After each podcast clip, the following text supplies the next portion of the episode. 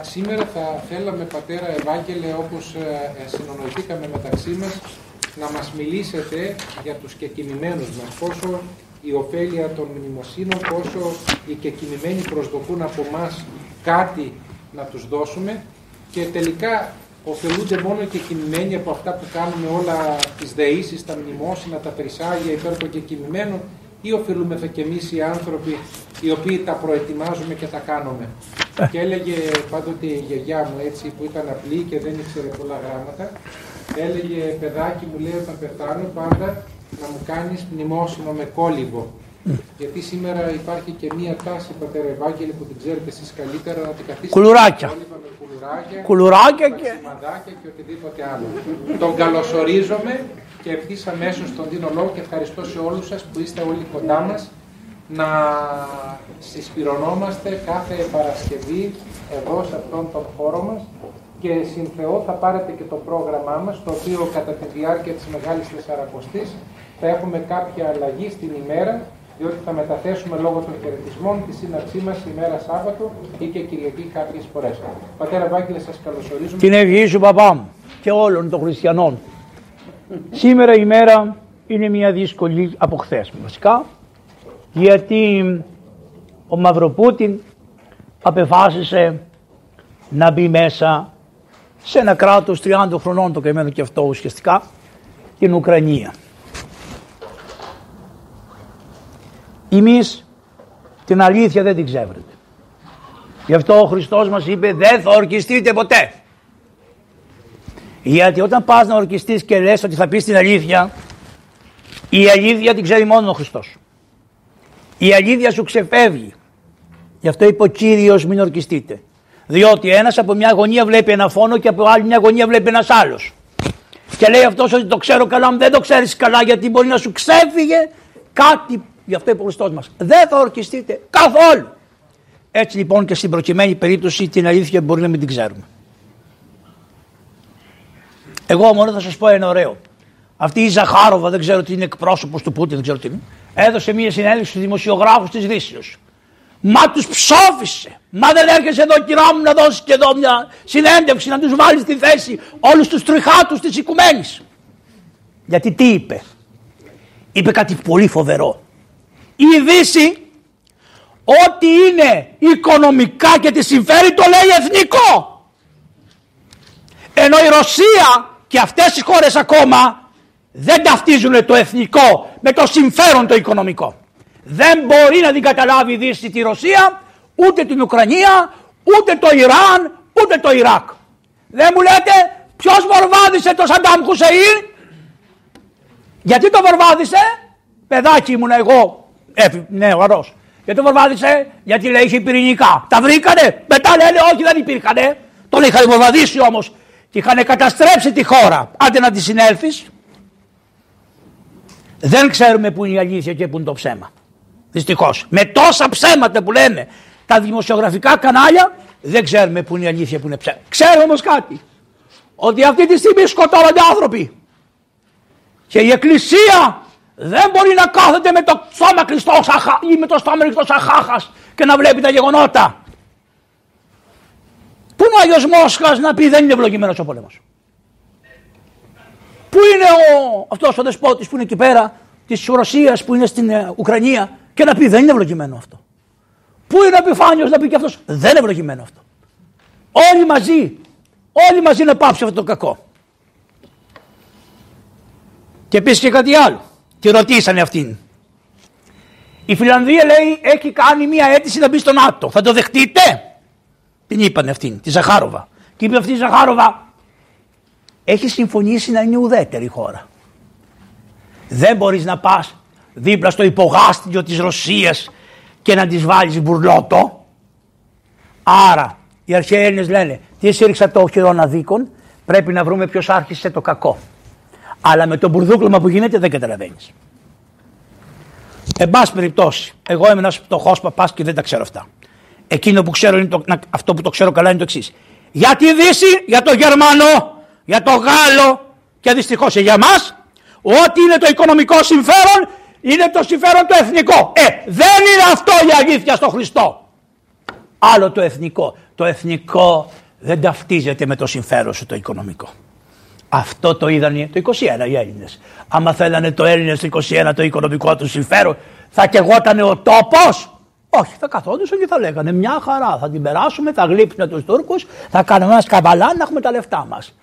Το 40 οι Έλληνες δεν μπορούσαμε και αυτοί να περάσουν σαν τους σαν τους, ε, Τούρκους και να πούν περάστε, παρακαλώ, περάστε, περάστε.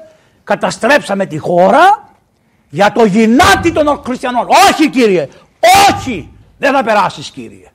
Βρε είναι συμφέρον να περάσω σου λέγανε, άσε μας να περάσω. Και μάλιστα ένας φιλογερμανός όπως τον υβρίζουν οι προοδευτικοί, ένας, πώς το λένε αυτόν, το μεταξά. Αυτός είπε, όχι. Διότι το όχι δεν το λέει μόνο ο λαός, το λέει πρώτα ο Άρχοντας και ύστερα το λέει ο λαός. Γιατί ο Άρχοντας πει ναι, ή τον βάζει και κάνει δημοψήφισμα και πάρει το όχι και το κάνει ναι, είδατε τι ωραία γίνεται. Και άμα το ρωτήσεις τον ίδιο, τι ρωτούσες ο δεκακομύρι τώρα που βγαίνεις σε όλες τις γειτονιές και φωνάζει, ρε μαύρε, τι ρωτούσες, ναι ή όχι, και αυτός έχει ξεχάσει το ερώτημα. Ψέματα λέω. το θέμα είναι ότι εμείς έχουμε σκοτωμένους. Και τους σκοτωμένους δεν μας ενδιαφέρει αν είναι Ορθόδοξοι, αν είναι Ουνίτε, αν είναι Καθολικοί, αν είναι με τον Επιφάνιο ή αν είναι με τον, πώς λένε τον άλλον, πώς λέγεται το με τον Ονούφριο τον καημένο. Ή με το φιλάρετο. Άλλο πράγμα αυτό. Δεν μας ενδιαφέρουν εμάς. Εμάς μας ενδιαφέρουν την αδερφή μας. Και πρέπει στο θυσιαστήριο γονατιστεί και να παρακαλούμε και να λέμε Πάτερ Παντοκράτων, δημιουργέ, άρχον της ειρήνης, της συνέσεως χορηγέ, οικετεύομεν σε κατάπαυσον πολέμους και δόρισε ειρήνη, δόρισε την ειρήνη. Κατάπαυσε τους πολέμους και δόρισε την ειρήνη. Γιατί πρέπει στον Άδη να πάνε χιλιάδες άνθρωποι; Γιατί πρέπει νέοι άνθρωποι να πάνε στον Άδη; Οι γέροι. Γιατί να πάνε στον Άδη; Δεν μας έφτανε η αρρώστια και το κακό. Δεν μας έφτανε αυτό ο COVID που τόσοι πήγανε. 25.000 πεθάνανε στην Ελλάδα. Που για μένα πρέπει να πεθάνουν μόνο 10-12. Εκεί θα πρέπει να είμαστε. Τώρα ας το διερευνήσουν οι υπόλοιποι μετά γιατί; 25.000, 26 πόσους έχουμε. Γιατί; Άστε το, γιατί είμαστε στην εκκλησία και ο παπάς μετά θα μου πει δεν θα σε ξανακαλέσω. Εν πάση περιπτώσει. Μη γελάς τόσο πολύ και μου χαλάς την ταινία. Είπαμε να πούμε σήμερα, με ρώτησε ο παπάς μου, λέει τι να πούμε. Παπά μου θα πούμε για τους πεθαμένους. Για τους και κοιμημένους, γιατί εμείς δεν έχουμε πεθαμένους. Και αυτό που γράφουνε, στα, γράφουνε ε, κημητήριο, ε, νεκροταφείο, νεκροταφείο, νεκροταφείο, νεκροταφείο. Δεν είναι νεκροταφείο κύριε, είναι κημητήριο να το πάψετε να το λέτε νεκροταφείο. Πάμε στα κημητήρια. Διότι ο Χριστός μας είπε ότι ο Λάζαρος, ο φίλος ημών και κοίμηται. Ο Χριστός το είπε αυτό. Το λόγο του Χριστού θα πας να γράφει νεκροταφείο. Εγώ μόλις πάω σε ένα δήμο και το βλέπω πάμε την μπαστούρη και κάνω νταν, νταν. Και λέει μη χαλάτε, τις μη χαλάτε λέει τα δημόσια τέτοια, απαγορεύεται. Να στο πληρώσω να το γράψεις, να γράψεις κημητήριο κύριε. Ακόμα και στα ξέ, άμα πάτε στην Αγγλία, κημύτεροι γράφουν. Δεν γράφουν νεκροταφείο. Νεκροταφείο γιατί νεκροταφείο σημαίνει ότι δεν θα σηκωθεί ποτέ ο πεθαμένος. Το κημητήριο σημαίνει ότι θα κάνει μια μέρα έτσι και θα βγει. Τεράστια η διαφορά. Λοιπόν, θα σηκωθώ τερόρθιο. Θα αργήσουμε τώρα τα ωραία. Εσείς όπως ξέρετε καταγόσαστε, έχετε, είσαστε μεν από τους Έλληνες. Δεν ξέρω αν είμαστε κατευθείαν απόγονοι των αρχαίων Ελλήνων, αλλά πάντως και μόνο τη γλώσσα που έχουμε που είναι η ίδια από τους αρχαίους Έλληνες, δείχνει ακριβώς γιατί η γλώσσα είναι σημαντικό πράγμα της συνεχείας του γένους. Η γλώσσα. Οι φατσούλες μας. Τα ίδια ήσαν τερκέλ. Του λέμε με κάτι πηγούνια, με κάτι τέτοια πράγματα κτλ. Υπάρχουν δύο κατηγορίες. Οι Ιωνες με την ωραία μητούλα, την Ιωνική και οι Δωρείς. Λοιπόν, αυτές οι δύο κατηγορίες, αυτές οι δύο είναι ελληνικά φύλλα, τα οποία συνειδήθησαν σε διάφορα μέρη. Στο πολιτισμό λέει τον κάνανε οι Ιωνες, λένε. Αλλά και οι Δωρείς κάνανε ένα άλλο πολιτισμό. Ποιον; τον αγώνα υπέρ της ελευθερίας. Δεν δώσανε ποτέ γη και είδωρο. Ήταν λίγο απότομοι, λίγο σκληροί, λίγο στριμμένοι, αλλά αυτοί πήγαν θερμοπύλες. Αυτοί αγωνιστήκανε. Αλλά το στρατήγημα ποιος το έκανε, θα το κλείσει, Ιώνας. Τα στρατηγήματα, η εξυπνάδα δηλαδή, να νικήσει τον άλλο με την εξυπνάδα, το κάνουν οι Ιώνες. Οι δωρείς είναι μπαπου. Όμως τα έχουμε ανάγκη και τα δύο. Ποιος πήγε στον Άδη από τους αρχαίους Έλληνες, πρώτος και καλύτερος, πρώτης Ιλιάδας, πρώτης Οδυσσίας. Οδύσσιας. Ποιος, ο Ηρακλής της Ήρας το κλέος. Έχει διπλή ονομασία. Ήρας κλέος σημαίνει, θα μου πεις γιατί κατά στην Παστούνα και θα βλέπει δεσποτά. Ευτυχώς δεν έχει ασήμια από πάνω. Απλώς μετά τον κορονοϊό έχω κουραστεί και τα ποδάρια μου δεν με κρατάνε και, και προηγουμένως δηλαδή και το κρατάω λίγο να ξεκουράζομαι. Άμα τους ενοχλήσει, ας την κόψεις τη σφαγίδα. Α την κόψεις μετά από εδώ και πέρα κάτω. Έχετε κάτι στήματα εσείς και δεν σβήνετε. Λοιπόν, ο Ηρακλής λοιπόν πήγε, είναι ένας ημίθεος. Τι σημαίνει ημίθεος, και Θεός και άνθρωπος. Άρα οι αρχαίοι Έλληνε είχαν μια αγωνία. Τι γίνεται στον Άδη, πού πάνε οι ψυχές μετά το θάνατο, τι γίνεται; Και αυτά τα απαντούσαν διαμέσου του Ηρακλέους και έχουμε εδώ μια ωραία ιστορία ότι υπήρχε ένας ο οποίος λεγότανε, θα σας λέω τα ονόματα, ο Άδμητος και η Άλκης Τα έχετε ξεχασμένα. Ήτανε στο Βόλο, στις Φερές. Εκεί, πού λέει Φερές, Πελεστίνο. Βασίλευε ο καημένος αυτός εκεί. Και είχε, αλλά τον είχαν καταραστεί οι θεοί, κάτι είχε γίνει τέλος πάντων και είχαν πει ότι η ζωή του θα είναι πολύ λίγη ερωτεύτηκε την Άλκιστη και παντρευτήκανε. Και καλέσαν στο γάμο και τον Μαύρο Απόλλωνα. Και ο Απόλλωνας που το είδε το ζευγάρι, τι αγαπημένο είναι, εκεί ξέρει θα πεθάνει ο νέος. Λέει μωρέ ας του διπλασιάσω τη ζωή. Αν είναι να πεθάνει 20, να πεθάνει 35, ξέρω 18 πόσο ήταν. Παρακάλεσε λοιπόν τις μοίρες Γι' αυτό λέει μοίρες, καλέ μοίρες. Πού είναι αυτές που είχαν γαρούφαλος στα αυτή. Τα θυμάσαι τα τραγούδια. Όλα είναι ένα στην καρδιά μας. Αυτές οι ελληνικές ταινίες που βλέπεις τον Παραπαγιώργο και κάνει. Κύριε Ιησού Χριστέ. Με με διακόπτει μόλι κάνω την προσευχή μου. Αυτό είναι μέσα στα σπίτια σας. Τώρα ούτε τους σταυρούς, ούτε τα λιβανιστήρια. Γι' αυτό λυσάξανε με τον Άγιο, με τον Άγιο Παΐσιο και τον Άγιο Νεκτάριο. Λυσάξανε. Δυόμιση εκατομμύρια βλαμμένοι μας είπε ο άλλος παρακολουθούν τον Άγιο Παΐσιο. Ενώ όταν παρακολουθούσε τη Λίτσα πατέρα που σου λέγε ότι άμα βγει το άστρο από εκεί και το άστρο από εκεί θα γίνει σύναξη των αστέρων. Και ο πρωθυπουργός τη ρωτάει να κάνω, να κάνω εκλογές ή να μην κάνω εκλογές; Δεν ξέρω. Έτσι λένε. Εγώ δεν τα ξέρω αυτά. Δεν μου λέτε, έτσι λένε. Τους και τους αστρολόγους. Ο Θεός να μας λύσει. Α, εκεί δεν είναι τυφλομάρα το ότι ακούω τον Άγιο Παΐσιο που μου είπε να αγαπάω όλο τον κόσμο, να δέχομαι όλο τον κόσμο και ό,τι έχω να το δίνω, αυτό είναι τυφλομάρα. Πάνε λοιπόν και ακούστε τώρα αυτή η άλκη με τον Ηρακλή. Είπανε οι μοίρες, τις μεθύσανε και είπανε, τη διπλασιάζουμε τη ζωή. Με μια όμως υποχρέωση. Όταν θα έρθει η ώρα να πεθάνει, Εάν δεχτεί κάποιος άλλος να πάει στον Άδη για αυτόν, τότε θα πάει αυτό στον Άδη και θα μείνει αυτό στη ζωή. Δηλαδή ένας που είναι στο Σταυρό, άμα θέλει να πάει στον Άδη και πάρει τη θέση τη δικιά μου, βλέπετε, δεν είναι τα ίδια, είναι πολύ κατώτερα. Το λέει της Κυριακής Ορθοδοξίας που θα διαβάσετε, δεν διαβάζετε, Μόνο κάτι δεσποτάδες θα διαβάζουν και λέει Ανάθεμα στους Καθολικούς. Ανάθεμα. Σιγά ρε που θα πεις ανάθεμα, αφού δεν το γράφει το βιβλίο μέσα. Να πεις ανάθεμα σε αυτόν που πιστεύει ότι οι άκτιστες ενέργειες του κυρίου ημών Ιησού Χριστού δεν είναι άκτιστες. Και το καλύπτει το καθολικό μέσα. Ότι λέει το βιβλίο να διαβάζεις. Αν θέλεις να προσθέσεις το βιβλίο, να κάνεις σύνοδο και να το προσθέσεις. Εγώ Γιώργο αυτό πιστεύω. Δεν προσθέτουμε στα βιβλία της Εκκλησίας. Είναι γραμμένο και, και τους αναθεματίζει. Με το, τι λέει ανάθεμα; Ανάθεμα, να ξέρετε, σας τα λέω. Το ανάθεμα δεν είναι κακιά λέξη.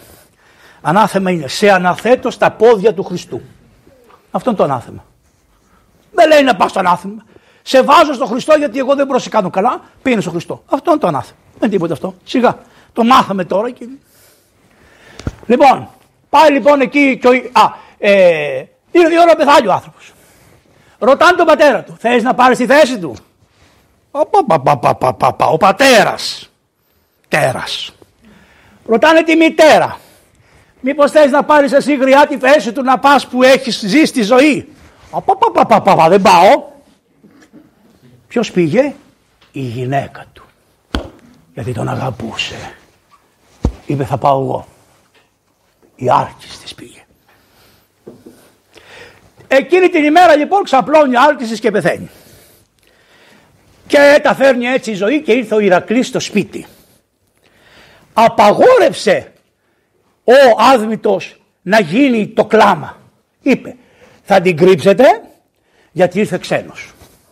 Θα τον φιλοξενήσουμε, θα φάει, θα πιει μαζί μας και όταν θα φύγει θα κάνουμε τον κοπετό.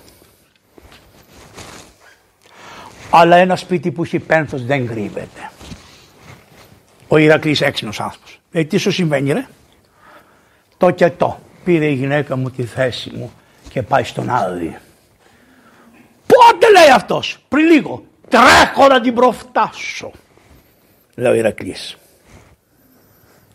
Η γυναίκα λοιπόν είχε πάρει το δρόμο για να πάει στον άδειο. Εγώ είναι κάτι ψευτοθεούσι που με κυνηγάνε να με φάνε. Και είναι και αυτός ο παπάς αγαθός άνθρωπος. Και τους δίνει το τηλέφωνο για να με βρίζουν. Παπάς αγαπάω. Τον πήραν τηλέφωνο και του λένε: Σε παρακαλούμε, δώσε το τηλέφωνο του πατρός Ευαγγέλου. Γιατί... Και λέει ο παπάς: Κορονιασμένος θα είναι, τόσο κορονιασμένος έχει βοηθήσει να του δώσω το τηλέφωνο. Αυτός ο ακορόνιαστος με πήρε όταν ήμουν στο νοσοκομείο με ορούς να με ψήσει για κάτι τάχα που είπα λάθος. Δεν είπα τίποτε λάθος και θα το υποστηρίξω άλλη ώρα. Αλλά με έφαγε. Καλέ μου του λέω: Μπορώ να πεθάνω. Μ' αφήνεις. Όχι, μου λέει, έκανες το λάθος. Τι λάθος. Έκανα δογματικό λάθος, ιστορικό. Καλά, Χριστιανέ μου, το διορθώσω. Μα είναι ιστορικό λάθος. Ψευτοθεούσι, υποκριτές. Και βλέπουν και τον Άγιο Παίσιο και τους λέει ο Άγιος Παίσιος τώρα. Δεκα... Σιγά μην βλέπετε τον Άγιο Παίσιο να πάτε να κοιτάξετε τα μάτια σας. Σαν την Αθανασία του Εγάλου που έβλεπε την Παναγία. Το σέβομαι. Μία φορά στη ζωή σου να σου φανερώθει η Παναγία, ναι. Αλλά κάθε Τετάρτη να πίνει καφέ με σένα, έχει πρόβλημα. Έτσι είναι γεροντά μου. Έτσι είναι. Μία φορά να σου παροδοστεί η Παναγία να το πιστέψω. Αλλά κάθε Τετάρτη να έχετε ραντεβού για όνομα του Θεού. Και αυτά που σου λέει να μην γίνονται δεν, έχεις, δεν καταλαβαίνεις ότι έχεις πρόβλημα στο κεφάλι. Δεν με ενδιαφέρει καθόλου. Και ξέρεις κάτι άλλο, με φοβούνται να έρθουν διαζώσεις. Να εδώ δεν μιλάω. Το ξέρω τι μιλάω εδώ. Έλα εδώ να μου τα πεις. Αλλά δεν έρχεται διότι έχει άγνοια όλων αυτών.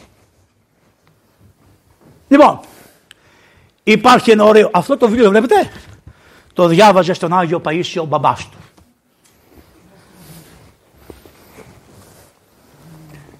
Χριστομάθεια, ορίστε.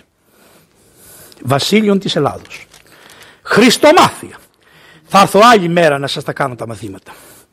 Λοιπόν, εδώ πέρα μου φύγε το χαρτί. Μου φύγε το χαρτί. Δεν πειράζει, θα το βρω εγώ. Λοιπόν, ε, προς του Χρυσοστόμου.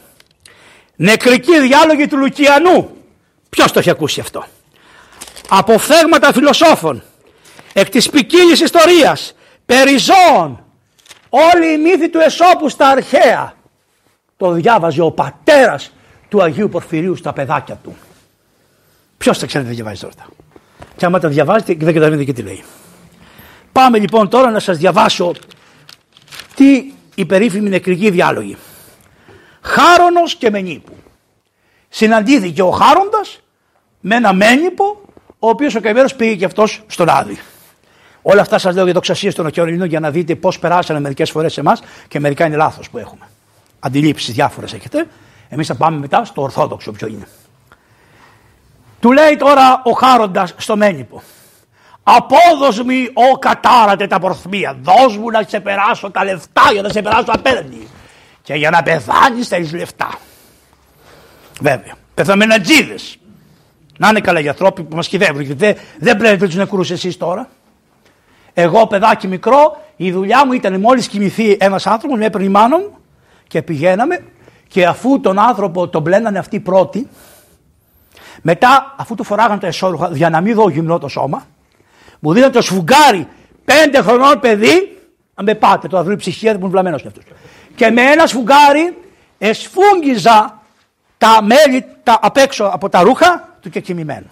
Και μου λέγει η μάνα μου, βλέπεις, ο θείος ο Κώστας πέθανε. Και μετά πήγαινε και στην κηδεία και καθόμουν. Και είχα και το θράσος και πήγαινε και χαιρέταγα τους συγγενείς. Γι' αυτό ο άνθρωπος γεννιέται, παιδιά μου. Μετά πήγαινα και στο λάκκο και κοίταζα από μέσα. Και μετά πήγαινα στη μάνα μου και λέω: Μαμά, το φυτέψαμε το θείο Μίλτο.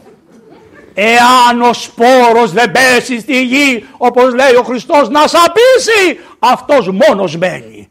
Και αν σαπίσει, πολύ καρπών φέρει. Το φυτέψαμε το θείο Μίλτο. Ποιο παιδί έχει δυνατότητα τώρα τέτοια; Και δεν τα παίρνουν τα παιδιά στις κηδείες, φοβούνται μην τους πάθει ο ψυχολογικός τους κόσμος. Να το δουν το θάνατο απότομα. Και οι νεκροφόρες δεν κάνει να μπαίνουν, στα, να μπαίνουν στα νοσοκομεία, γιατί στα νοσοκομεία μπαίνεις μόνος ζωντανός και βγαίνεις μόνος ζωντανός. Δεν κάνει. Πάνε κάτι μεγάλες κλούβες και τους βγάζουν πεθαμένους 10-10 μέσα οι κλούβες να μην δεις ότι πέθανε κάποιος. Ειδικά στα ιδιωτικά. Τι είναι αυτά, καλέ. Εμπέζεται ο Θεός. Εμπέζεται η ζωή. Δεν εμπέζεται. Πάμε λοιπόν. Λέει, δώσ' μου τα λεφτά, λέει ο Χάρος. Λέει ο, ο, ο Μένυπος. Δεν πας να κράζεις, λέει. Είναι χαρακτηριστικό του χάρου να φωνάζει. Όπως εκεί πέρα δηλαδή. Φωνάζουν. Λέει ο χώρος, χάρος. Απόδοσμη για αυτό που θα σε περάσω. Τους πέναγε την αχερουσία λίμνη. Λοιπόν, χάρος, αχαίροντας, αχερουσία λίμνη, είναι ένα. Βλέπετε. Ούκαν λάβεις παρά του μη έχοντος. Αυτό που λέτε ούκαν λάβεις παρά με του έχοντος είναι από τους νεκρικούς διαλόγους του Λουκιανού. Το λέτε. Δεν λένε ούκαν λάβεις παρά του μη έχοντος. Όταν σου λέει ο Αρχιεπίσκοπος δώσ' μας τα πόσο πρέπει να δώσεις κάτι χρήματα εδώ πέρα λες αφού είχαμε τον κορονοϊό ούκαν λάβεις παρά του μη έχοντος. Το καταλαβαίνετε, δεν έχω. Γιατί δεν μάζεψα, πώς θα σου δώσω. Και λέει, βεβαίως, παιδιά μου. Ο Αρχιεπίσκοπος που έχουμε είναι ο καλύτερος Αρχιεπίσκοπος, να ξέρετε. Σοφός, έξυπνος, αρβανίτης τι σημαίνει. Αυτό το είπα. Θα στην φέρει μια χαρά όπως πρέπει. Αν πας να του τη φέρεις θα, θα σε προλάβει. Και καλά κάνει. Εγώ τον αγαπώ είμαι θα το ίδιο από τα ίδια χωριά. Δεν μπορώ να πω. Και είναι και καλός άνθρωπος. Και να σου πω κάτι άλλο. Σε αυτές τις δύσκολες εποχές, αν είχαμε τον Χριστό, θα είχαμε σκοτωθεί μεταξύ μας. Γιατί θα σου άναβε τις φωτιές. Τούτος ο καημένος προσπαθεί με ένα, με ένα αυτό να σας τα σβήνει τα προβλήματα. Και ξέρετε τι συμβαίνει. Όταν φεύγουν αυτοί οι αρχιερείς, τότε λέμε Αχ, τι καλός ο Χριστόδουλος. Έτσι θα λέμε Αχ, τι καλός ο Ιερόνιμος, που να φύγει μετά από πολλά χρόνια. Την ευχή του να έχουμε και εγώ με την άδειά του μιλάω εδώ πέρα. Μπορούσε να πει ο Βαγγέλη είναι ανάποδος, να μην ξαναμιλήσει ποτέ. Και όμως έχουμε την ευλογία πάντοτε να μιλάω. Την ευχή του να έχουμε. Λέει λοιπόν, ου κανάλι φορά του έχοντο. Λέει ο Χάρος. Καλά, υπάρχει άνθρωπος που δεν έχει έναν οβολό, λέει τώρα ο Μητσοτάκης. Πόσα στα τραπάρω. Λες δεν έχω. Μα δεν υπάρχει άνθρωπος που δεν έχει κάτι φυλαγμένο κάτω από το στρώμα; Αυτό είναι. Υπάρχει λέει άνθρωπος που να μην έχει οβολό. Λέει ο Χάριος, ο Χάρος. Λέει ο Μένυπος. Εάν λέει υπάρχει κάποιος άλλος, εγώ δεν ξέρω. Εγώ ξέρω ότι δεν έχω εγώ. Κουβέντα τώρα για να περάσει την χειρουσία λίμνη. Είναι το ωραίο που θα πει εδώ παρακάτω. Α, λέει, μία ρε, δεν θα σε περάσω απέναντι αν δεν μου τα δώσεις. Λέει ο άνθρωπος, δεν πειράζει, θα σου τα δώσει ο Ερμής. Ο Ερμής ήταν ο ψυχοπομπός. Τι χαρακτηριστικό έχει, ότι έχει φτερά στα πόδια και, φέρνει, και κρατάει ένα κηρύγιο και φέρνει τα μηνύματα στον, στους νεκρούς, στους ζωντανούς, παντού. Αυτό ήταν ο ερμηνευτής των θελημάτων του Θεού. Έχει σημασία τώρα αυτό. Ναι, λέει εντάξει. Λοιπόν, προχω... λέει, λέει, εσύ είδες ως Μισό λεπτό γιατί έχει συμβασία, θα σας το βρω αυτό, είναι πάρα πολύ ωραία. Καλά του λέει, βρε, πρίκα δεν σου δώσανε στο στόμα. Οι αρχαίοι βάζανε ένα νόμισμα στο στόμα. Λέει, δεν σου δώσανε μια πρίκα για να έρθεις εδώ. Απ' την πρίκα σου. Λέει, αυτός όχι, δεν μου δώσανε. Λέει, καλά λέει. Καλά ούτε για τα πορθμία δεν σου δώσανε. Όχι, δεν μου δώσανε τίποτα. Λέει ο χάρος. Λέει αυτός, κοίταξε του λέει, εγώ λεφτά δεν έχω. Ε τότε δεν θα περάσεις μια χαρά θα γυρίσω πίσω. Έλα έτσι όπως είσαι. Αφού δεν, κατάλαβες, του λέει. Του λέει, έλα έτσι όπως είσαι. Θα σε περάσω. Η πίσω δεν γυρίζεις. Η Άλκησης όμως γύρισε. Γιατί; Γιατί όταν πήγε στον Άδη και έμαθε η Περσεφόνη τι έκανε η Άλκησης για τον άντρα της, της είπε δεν είσαι για εδώ. Γύρνα πίσω. Τη συναντάει ο Ερακλής στον δρόμο, την πιάνει από το χέρι και τη φέρνει πίσω στον άδμητο.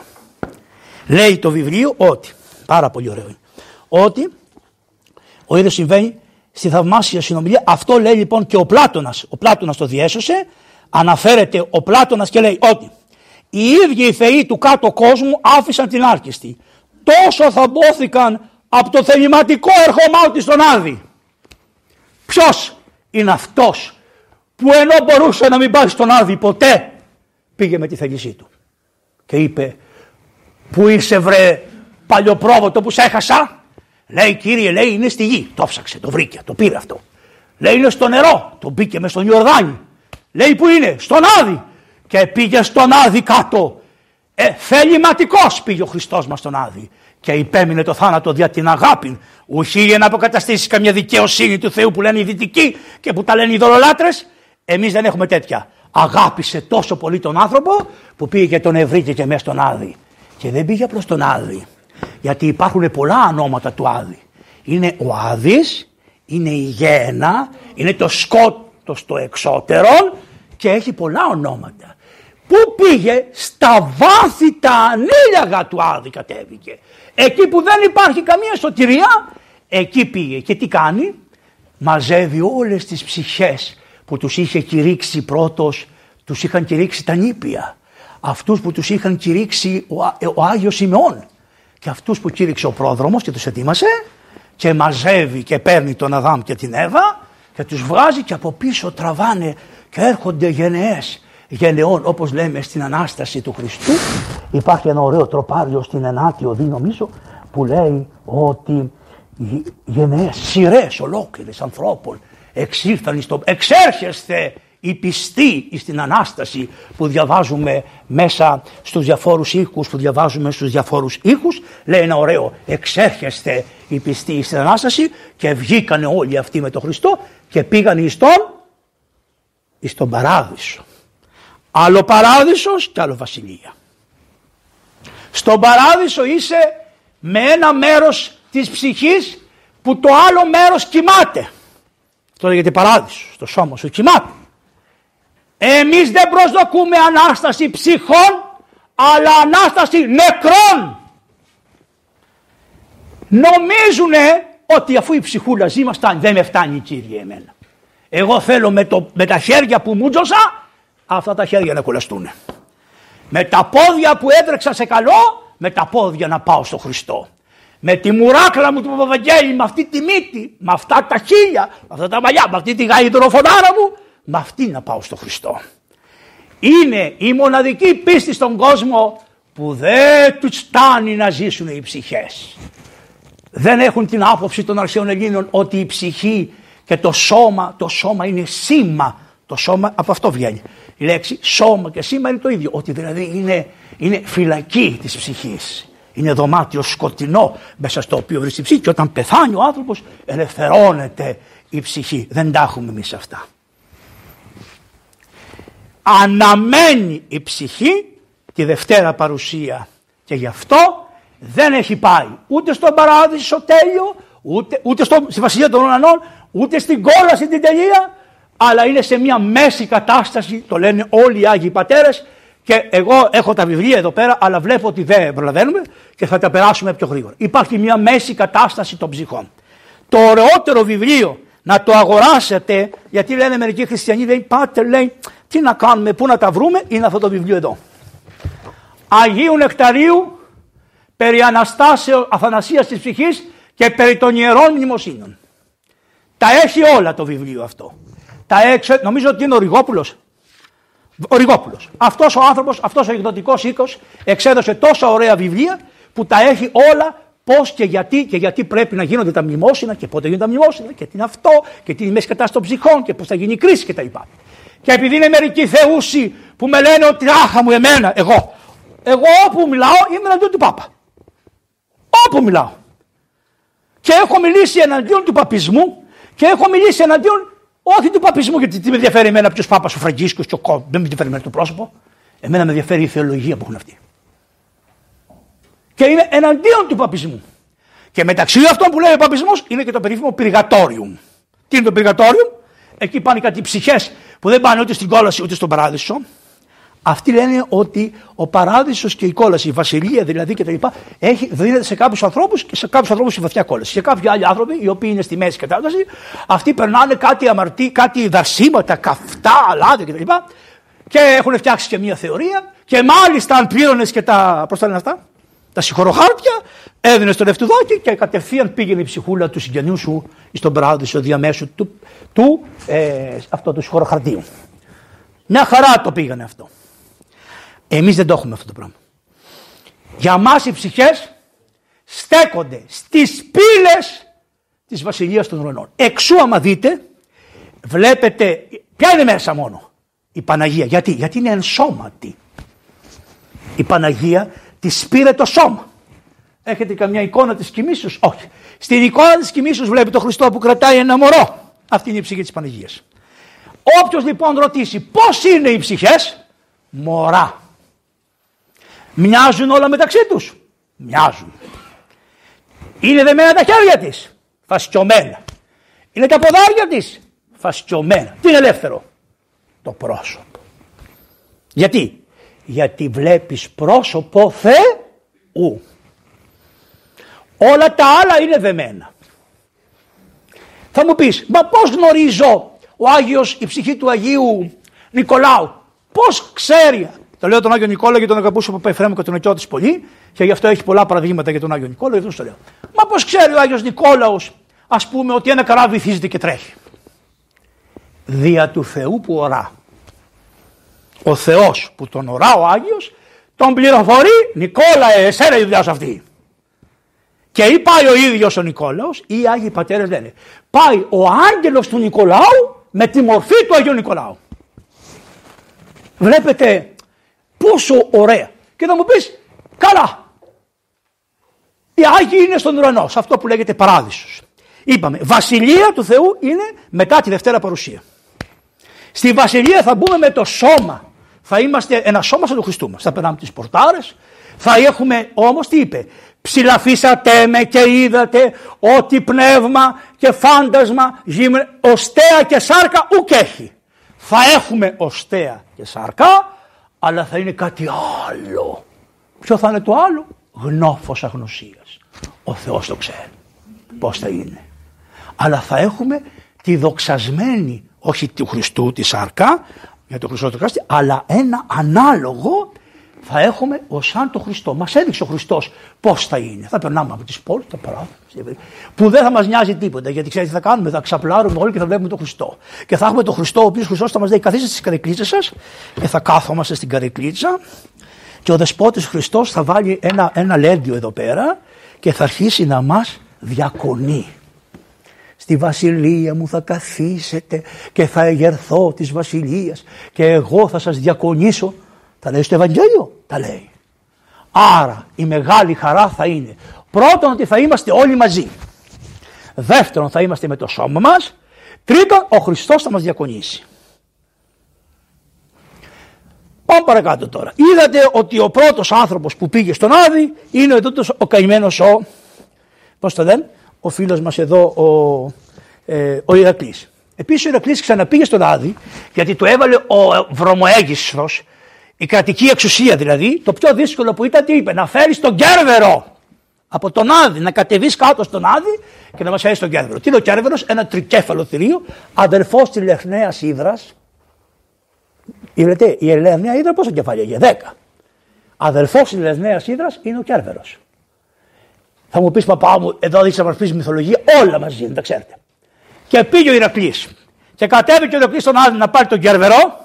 Προηγουμένως όμως πήγες Πήγε εδώ στην Ελευσίνα που λεγόντουσαν τα λεγόμενα Ελευσίνια μυστήρια. Δαιμονολατρίες ήσανε. Πού το ξέρουμε. Ο Ιωαννός ο Παραβάτης που ήρθε στην Αθήνα να σπουδάσει επειδή είχε μια μανία να μάθει τι γίνεται στον Άδη, γιατί αυτό μαθαίνουν εκεί πέρα, και αυτοί που μειώντω τα μυστήρια περνάγανε πολύ εύκολα στο θάνατο, με ωραίο τρόπο και άνετο. Ο σκοπός πάντων του ανθρώπου ήταν αυτός. Λέει στο Γρηγοράκι το θεολόγο, Βρε Γρηγόριε, δεν παίρνουμε και το βασιλάκι να πάμε στα λευσίνια μυστήρια που θα γίνουν να συμμετάσχουμε. Αβάφτιση ήσαν όλοι. Δεν είχαν βαφτιστεί. Ο Βασίλειος μόλις τα άκουσε, του λέει: Σηκωθεί και μην με συγχύζεις. Καλόγερος, αυστηρός.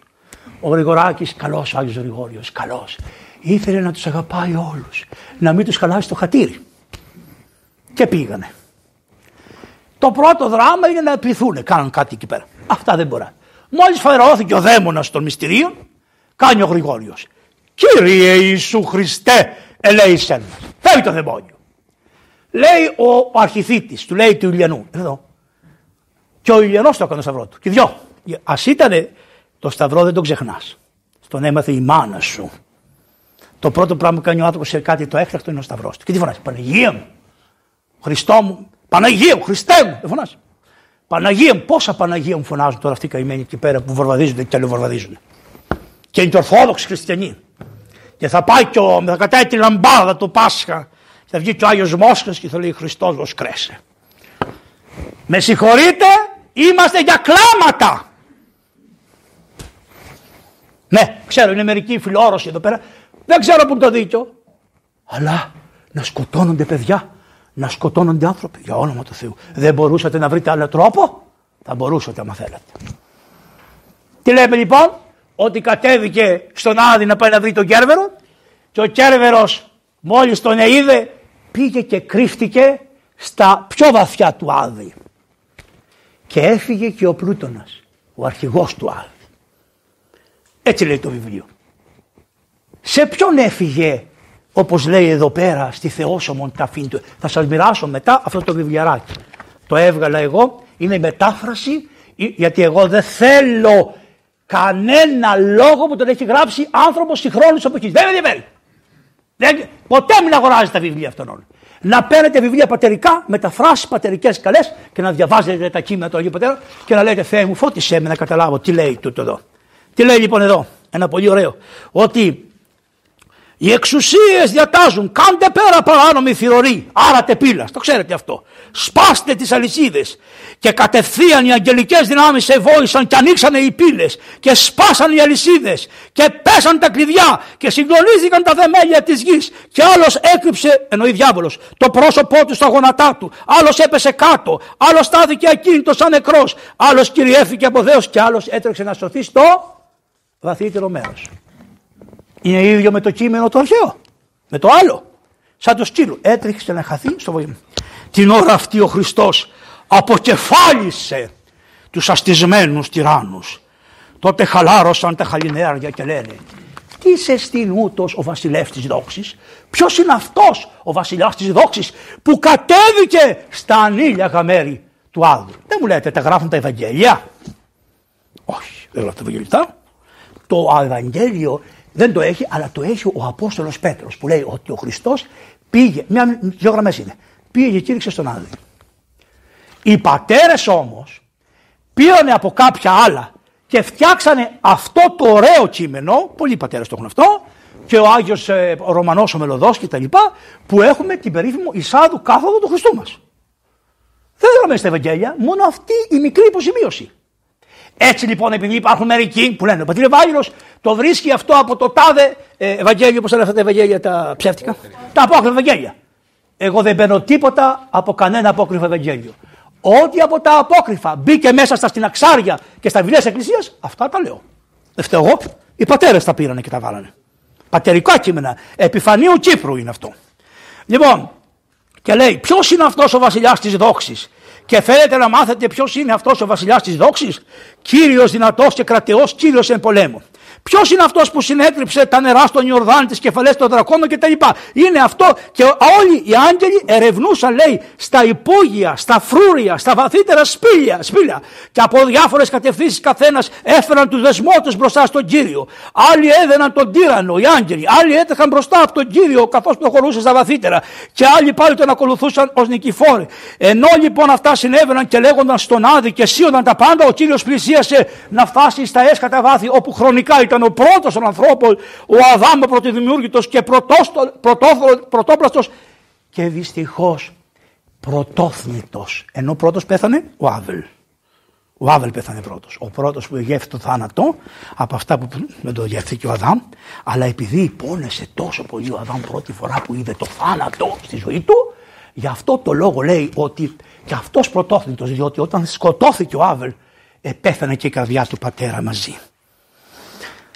Και άκουσε τα βήματα του Κυρίου. Ο Αδάμ.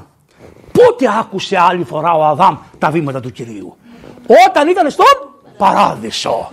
Ήξερε τις περπατησιές, μας το γράφει και η Κασιανή. Και το φόβο εκρύβει. Φοβήθηκε και κρύφτηκε.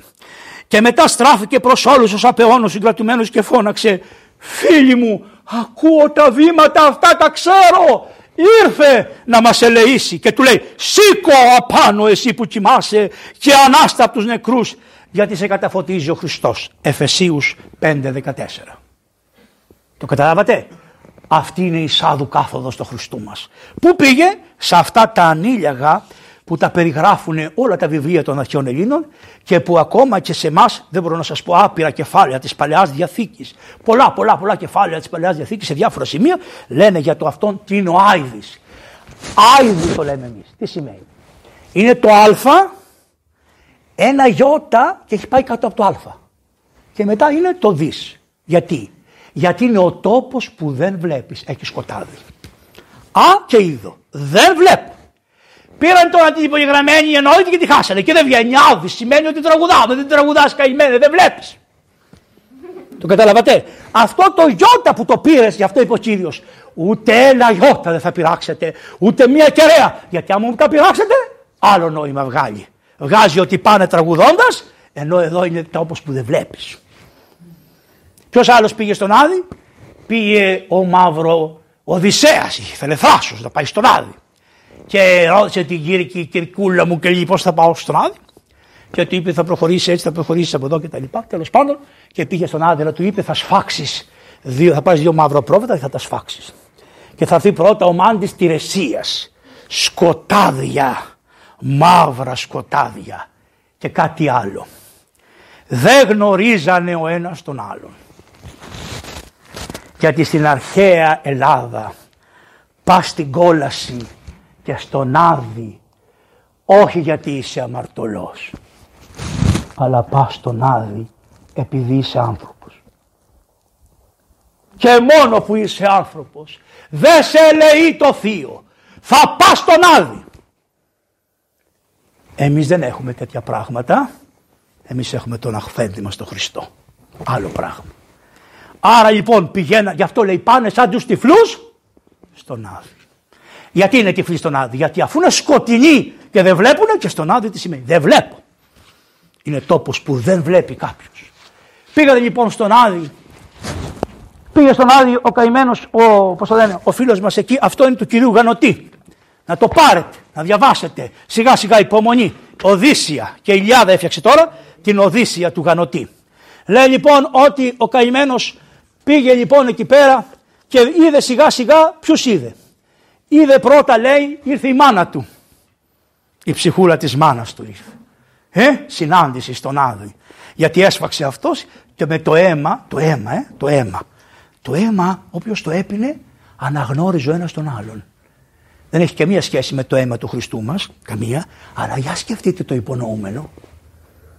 Ότι αν δεν έπιναν αίμα, δεν θα μπορούσαν να γνωριστούν μεταξύ μας. Και ξέρετε τι γλύκα είναι το να γνωρίζεσαι με τον άλλον. Κόλαση είναι να μην μπορείς να δεις τον άλλον. Ενώ όταν έπινε το αίμα, γνωριζόταν με τον άλλον. Και πήγε η μάνα του να πιει αίμα και είπε: Όχι, θέλω πρώτα να έρθει ο Τηρεσίας. Γιατί το έλεγαν Τηρεσία, εκ του το τυραδό, τηλεόραση. Τηλεόραση. Για την ίδια λέξη. Τηλεόραση. Τηρεσίας, τι είναι αυτός; Αυτός που βλέπει μακριά. Και είχε και ένα χάρισμα ο Τηρεσίας. Όλοι οι προφήτες των αρχαίων Ελλήνων, όταν πηγαίνανε στον Άδη, δεν μπορούσαν να προφητεύσουν. Ο μοναδικός, λόγω του βίου που είχε, ο οποίος μπορούσε να δει ενώ δεν έβλεπε, και στον Άδη ήταν ο Τηρεσίας. Και τώρα γι' αυτό βάζουν και σου λένε σε βάλαμε στον Τηρεσία, η Παμπώνη, η Βρωμερή και Τρισάφνη και χρωστά 40 ευρώ στη λεωφορεία και εσένας σε έχει στον Τηρεσία. Και τα χρωστάει ο Μαυροβγενόπουλος και τώρα σαν να κατέβει με τη φάνου. Το καταλαβες; Αυτός μπορεί να μπαίνει σε όποια τηρεσία θέλει και να βγαίνει και εσύ για 40 ευρώ μπορεί να σου πει κύριε έχεις χρέος. Δεν σε βάζω στην τηρεσία, δεν τα πλήρωσες. Γιατί το λένε λοιπόν τηρεσία, γιατί βλέπει και πεθαμένο και στα σκοτάδια. Θα σε δει και να πεθάνεις γριά, θα έρθει ο τηρεσία να στα πάρει. Γι' αυτό βάλανε. Δεν σας κάνει εντύπωση. Καλά δεν βρήκανε ένα άλλο όνομα. Τι ρεσία έπρεπε να βάλουνε. Έλληνες, είσαστε αμόρφωτοι. Με συγχωρείτε και εγώ το ίδιο είμαι. Αλλά τουλάχιστον κάντε μια προσπάθεια. Να ξέρετε πόσα σκοροϊδεύουνε βρε. Πάρτε τα βιβλία τα παλιά και διαβάστε. Θα σας βοηθήσω και κλείστε τις τηλεοράσεις. Κλείστε τους αυτούς τους μερανύχτα μερανύχτα. Τώρα έχουν βάλει σκοπό να βρούνε τους γονείς, να ξέρετε, στην Πάτρα. Μετά βάλανε σκοπό, μετά βάλαν τον άλλο κλπ. Εγώ με τη χάρη του Θεού, δυστυχώς που πέφτει ο κλήρος να κυδεύσω με το παιδάκι αυτό που ο άλλος το σκότωσε και το, το έχωσε στη γη, πώς το λένε. Ξέρετε το παιδί αυτό. Αυτό το παιδί τώρα το ξεχάσανε. Τις πρώτες μέρες μέρα νύχτα και το κασάκι ο Παπαβαγγέλης θα το σηκώσει. Πού είσαστε καλέ δημοσιογράφοι, πού είστε; Κάνατε τη δουλειά σας, ανεβάσατε την τηλεθέαση αυτό το πράγμα. Τελειώσαμε, τώρα έχουμε το Μαυροπούτιν.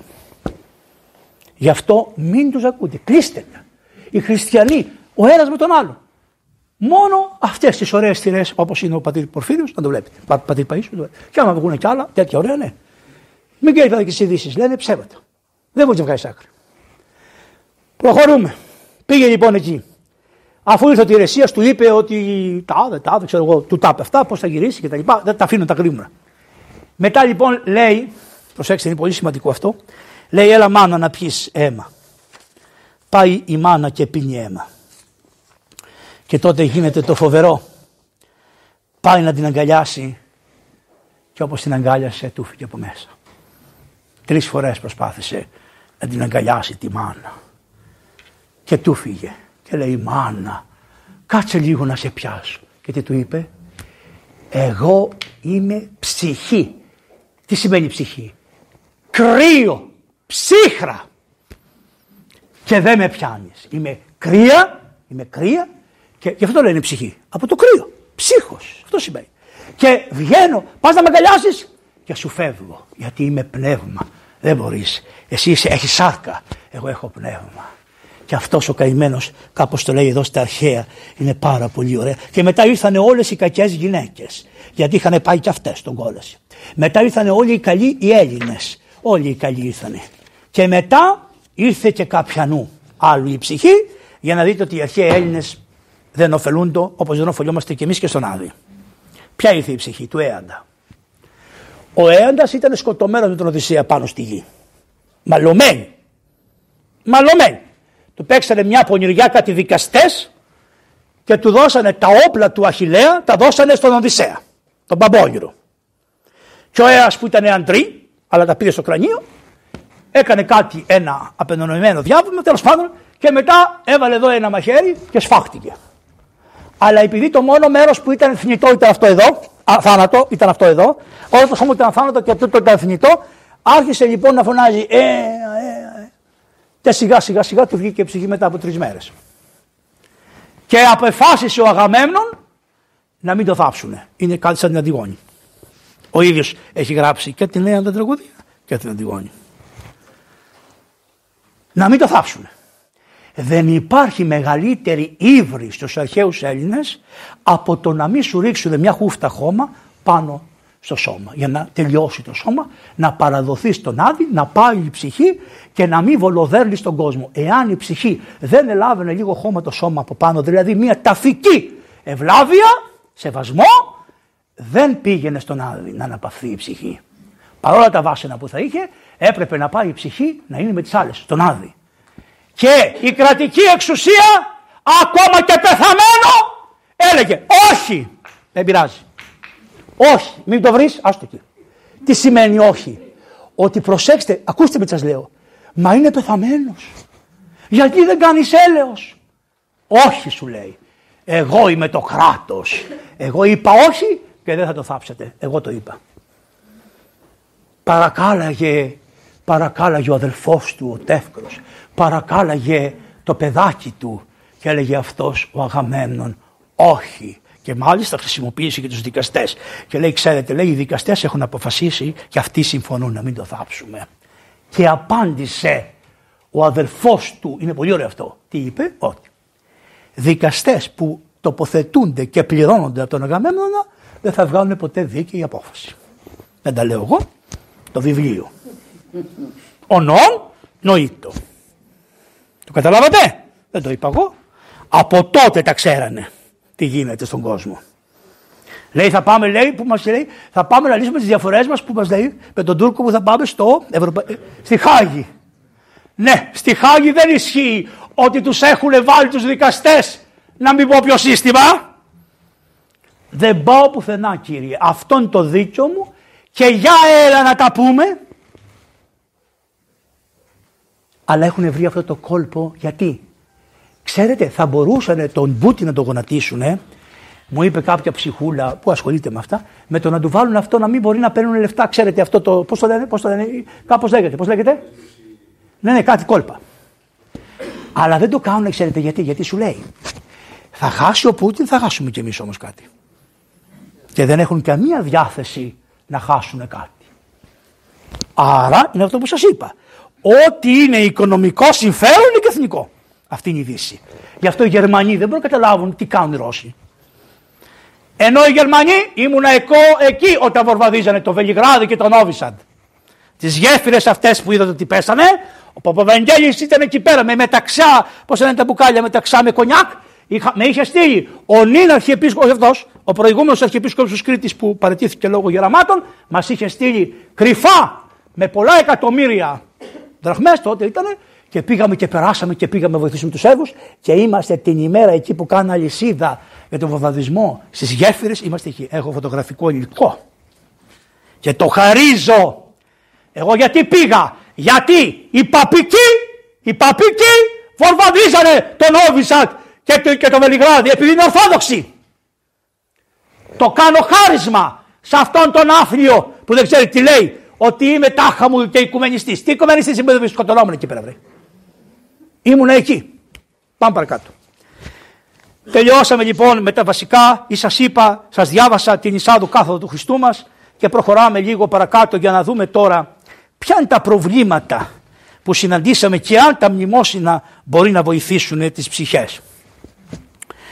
Ο Άγιος Παύλος ο Απόστολος μετά που έγινε χριστιανός βέβαια δεν ήταν χριστιανός από τη μέρα που γεννήθηκε δεν ρώτησε αυτούς τους θεούσους ότι είναι μερικοί θεούς που πιστεύουν ότι είσαι Άγιος από τη μέρα που σε συνέλαβε η μάνα σου με τον πατέρα σου με το, και από το σπέρμα ήταν Άγιο. Λοιπόν αυτά να τα ξεχάσετε. Οι άνθρωποι είναι σε μια πορεία αγιότητος. Και όταν κάνουμε μια πορεία αγιότητος πρέπει να κάνουμε λάθη. Ο Απόστολος Παύλος κανονικά δεν έπρεπε να ήταν μέσα Αποστόλους. Τι δεν έκανε. Κρατούσε, κρατούσε τα ρούχα για να σκοτώσουν το Στέφανο. Επορθούσε την εκκλησία έσαινε τους ανθρώπους μέχρι και μιεφωνίες. Τα πάντα έκανε. Όμως τι είπε ο Χριστός. Είσαι σκεύος εκλογής μου ρε. Είσαι σκεύος. Εγώ σε έχω διαλέξει για να σε κάνω τον Παύλο των εθνών. Και τον πήρε το πνεύμα του Άγιο. Τι θα πω. Και δεν το λέγανε Παύλο, το λέγανε Σάβλο. Γιατί; Γιατί εσάλευε την οικουμένη με τη βλακεία που είχε. Όταν σταμάτησε τη βλακεία, τον είπε Παύλο. Τέρμα, Παύλο. Τελείωσε ο διωγμός. Και δεν του το είπε αμέσως, αλλά τον περίμενε μερικά χρονιάκια και τον ονόμασε Παύλο στην Κύπρο. Ενώ όσο ακόμα είχε τον Ιουδαϊσμό και πάλευε μέσα του και στην Αντιόχεια μαλώνων, όχι σάκωστασε, γιατί όπου πας με ανακατεύεις όταν πήγες στην Κύπρο και αγωνίστηκε και έδωσε μία στον Ερημάτο μάγο και αγωνίστηκε, του είπε δεν θα σε λένε Σάβλο, από εδώ και πέρα θα σε λένε Παύλο. Σταμάτησε το να σαλεύεις στον κόσμο και να σαλεύεις στην εκκλησία. Άρα τι σημαίνει, ότι είχε μία πορεία. Έτσι πάρα πολλοί Άγιοι έχουν μία πορεία. Μην αρνείστε τη δυνατότητα του οποιοδήποτε ανθρώπου να γίνει Άγιος. Εάν λέτε ότι ήταν Άγιος από τη μέρα που γεννήθηκε, τότε έχετε πρόβλημα. Δεν είναι όλοι Άγιοι. Είναι σε μια πορεία προς την Αγιό. Πάμε παρακάτω. Είμαστε τώρα, ο πήγε ο Παύλος λοιπόν σε ένα μέρος που λέγεται Εικόνιο. Είναι πολύ ωραίο αυτό. Πήγε στο Εικόνιο.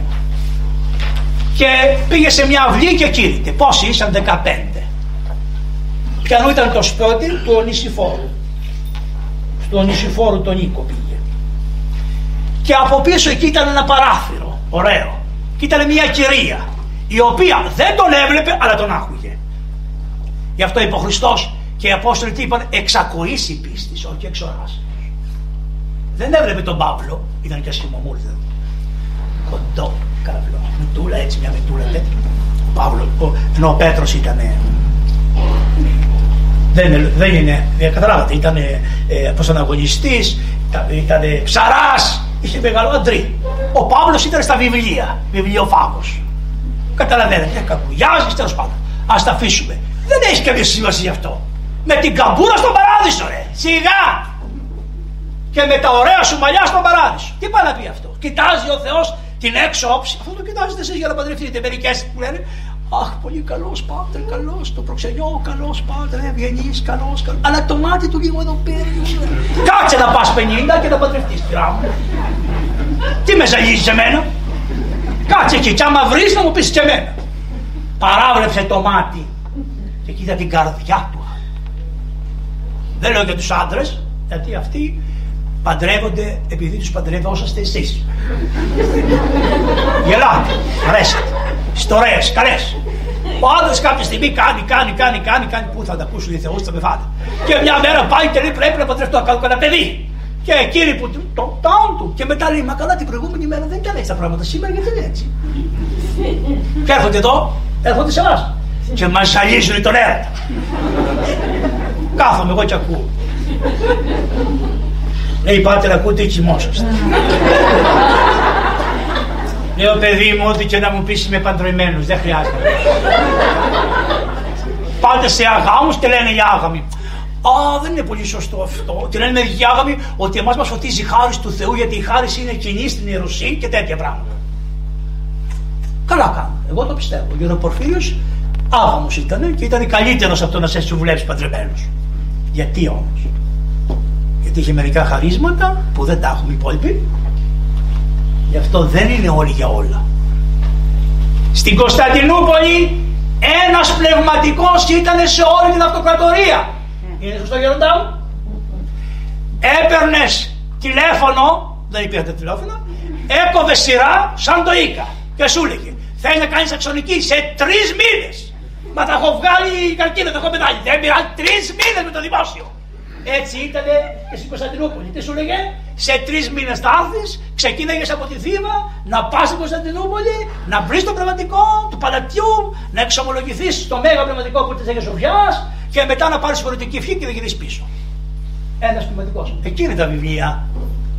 Όχι το πράγμα. Και θα λένε, Ο Πατήρ Ευάγγελος τι λέει; Εγώ τα λέω. Να, εκεί τα βιβλία. Όταν τα λέω από τα βιβλία μου λένε ποιο βιβλίο το λέει; Και όταν σου λέω από τα βιβλία ότι αυτό το βιβλίο είναι, Α, δεν είναι, μπορεί να μην είναι και έτσι. Ε, Χριστιανέ μου, τι θα σου κάνω εγώ; Έτσι είναι η αλήθεια. Και γι' αυτό τώρα και ο Πατριάρχης έχει ορίσει έναν πνευματικό που πα εξομολογήσει. Ήταν ο Γερμανός, δεν ήταν παλαιότερα ο Γερμανός, τόσο άγιος άνθρωπος.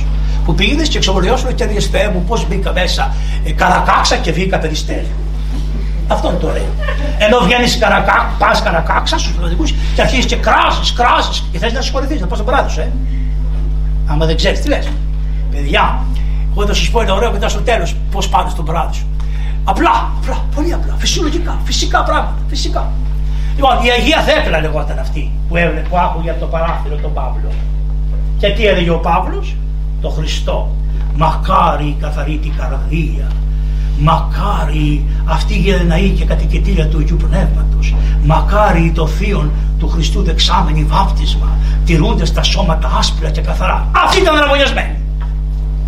Και τι ακούει; Μακάρι αυτοί που τηρούν το σώμα τους άσπρο και καθαρό. Και πάρω ευανιαστικό και τι λέει. και κάνει αυτή. Λέει αυτός γιατί; Κάνει αυτή αυτό. Ρε κακούργα, πότε πρόλαβες, ποιος έδιναξε. Από το ανοιχτό παράθυρο ήρθε το Άγιο Πνεύμα και της εσύλισε την καρδία. Ποιος το περίμενε, ποιος το περίμενε; Την έχει ασφαλισμένη τη θηγατέρα και έρχεται και στην παίρνει το Πνεύμα του Άγιο. Την πήρε το Πνεύμα του Άγιο την Αγία Θέκλα. Πάει αυτός που εθυμώθηκε κατά του Παύλου και πηγαίνει λοιπόν σε κάποιοι αυτούς τέλος πάντων και τον καταδικάσανε τον Παύλο και τον δίρανε και τον διώξανε από την πόλη. Η δε Θέκλα της είπα: Θα τον παντρευτεί με το ζόρι και λέει αυτή: Όχι, εγώ δεν τον παντρεύομαι και τα λοιπά και τα λοιπά και τα λοιπά. Και τη λέγανε, λέγανε φώνευσαν τον μάγων. Είπανε τον Παύλο μάγο. Είναι η αρχή του Ευαγγελίου. Είναι η πρώτη μάρτυρας του κόσμου η Αγία Θέκλα. Μετά τα Αγιανίπια και το Στέφανο είναι η πρώτη γυναίκα μάρτυρας η Θέκλα. Λοιπόν, εσύναξαν ξύλα και εγύμνωσαν και την έριψαν εις των μέσων της φλογός. Και ο ηγεμόνι εδώ το κάλος της είπε καλεπώνεσε η ψυχή μου και δάκρυσα τέτοιο κάλος γυναικός να το δώσουμε στη φωτία αλλά δεν χρειαζόταν γιατί την πόνεσε ο Χριστός. Δεν είχε δει τον Παύλο και δεν είχε δει τον Χριστό ποτέ και όταν τη βάλανε για να την κάψουνε μέσα σε αυτό το τεράστιο πώς τα λένε αυτά αμφιθέατρα γύρισε ένα μάτι και είπε είναι κανείς εδώ για μένα που με αγαπάει; Και είδε ανάμεσα στον κόσμο το Χριστό να κάθεται. Δεν τον ήξερε ποτέ. Ο Χριστός πήγε στο μαρτύριο της Αγίας Θέκλας και κάθιτο εκεί πως θα λένε αυτά τα, στις κερκίδες στα θεωρία και μόλις τον είδε τον Χριστό τον κατάλαβε. Αυτός είναι ο έρωτας αυτού που δεν ξέρεις. Δεν τον είχε δει ποτέ. Αλλά το κήρυγμα του Παύλου και σχημάτισε τον Χριστό εν την καρδία. Και αντελήφθη ποιος είναι ο Χριστός. Και μόλις τον είδε του έκανε υπόκριση και της είπε αυτός. Και την ίδια ώρα ανελήφθη στους ουρανούς μπροστά τους και η αρχεία τον κοιτούσε το αβάφτιστη έτσι δεν είχε βαφτιστεί. Ε; τη διώξανε. Φώναζε όλος ο λαός. Α έβρεξε έπεσε βροχή και σβήσανε και φωτιάς και δεν κάλυψε. Και είπε ο λαός αφήστε τη. Έφυγε λοιπόν πήγε σε άλλη πολιτεία. Στην πολιτεία την άλλη που πήγε ο άρχοντας την τιμώρησε για να τη σκοτώσει. Και λέει, λέει αυτή στον άρχοντα κύριέ μου του λέει επειδή είμαι γυναίκα μην με βάλεις στη φυλακή πήγαινε με σε ένα σπίτι μήπως οι στρατιώτες μου πειράξουν την παρθενή μου βάλε με σε ένα σπίτι μιας αρχόντισσας να με φυλάξει μέχρι να, σε φέρουν, να με φέρουν αύριο να με σκοτώσεις. Και τη πηγαίνει και τη βάζει σε μια γυναίκα η οποία είναι πολύ ωραίο το όνομά της. Τη λέγανε Τρίφαινα. Τι σημαίνει τρίφαινα. Κατά περασάκιας. Την τρυφή. Σαν και εμένα. Τσικλέψατε. Τι κακή ευτυχία κι αυτή. Τρία χρόνια να τσικλέψουμε με αυτόν τον πρωθυπουργό και έγινε ο τρίτος παγκόσμιος πόλεμος.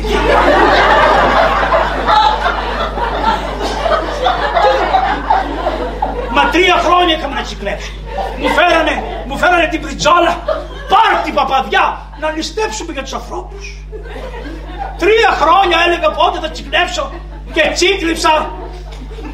Κύριε Λέισιο, τι άλλο θα γίνει; Τέλος πάντων ο καημένος πραγματικά να τον φωτίσει ο Κύριος, να τον ευλογεί ο Κύριος τον άνθρωπο διότι έχει πολλά βάσανα. Επήρε την Πρωθυπουργία μέσα σε ένα, δηλαδή βουλιάξαν τα πάντα περίμενε, έχει μεγάλο αγώνα.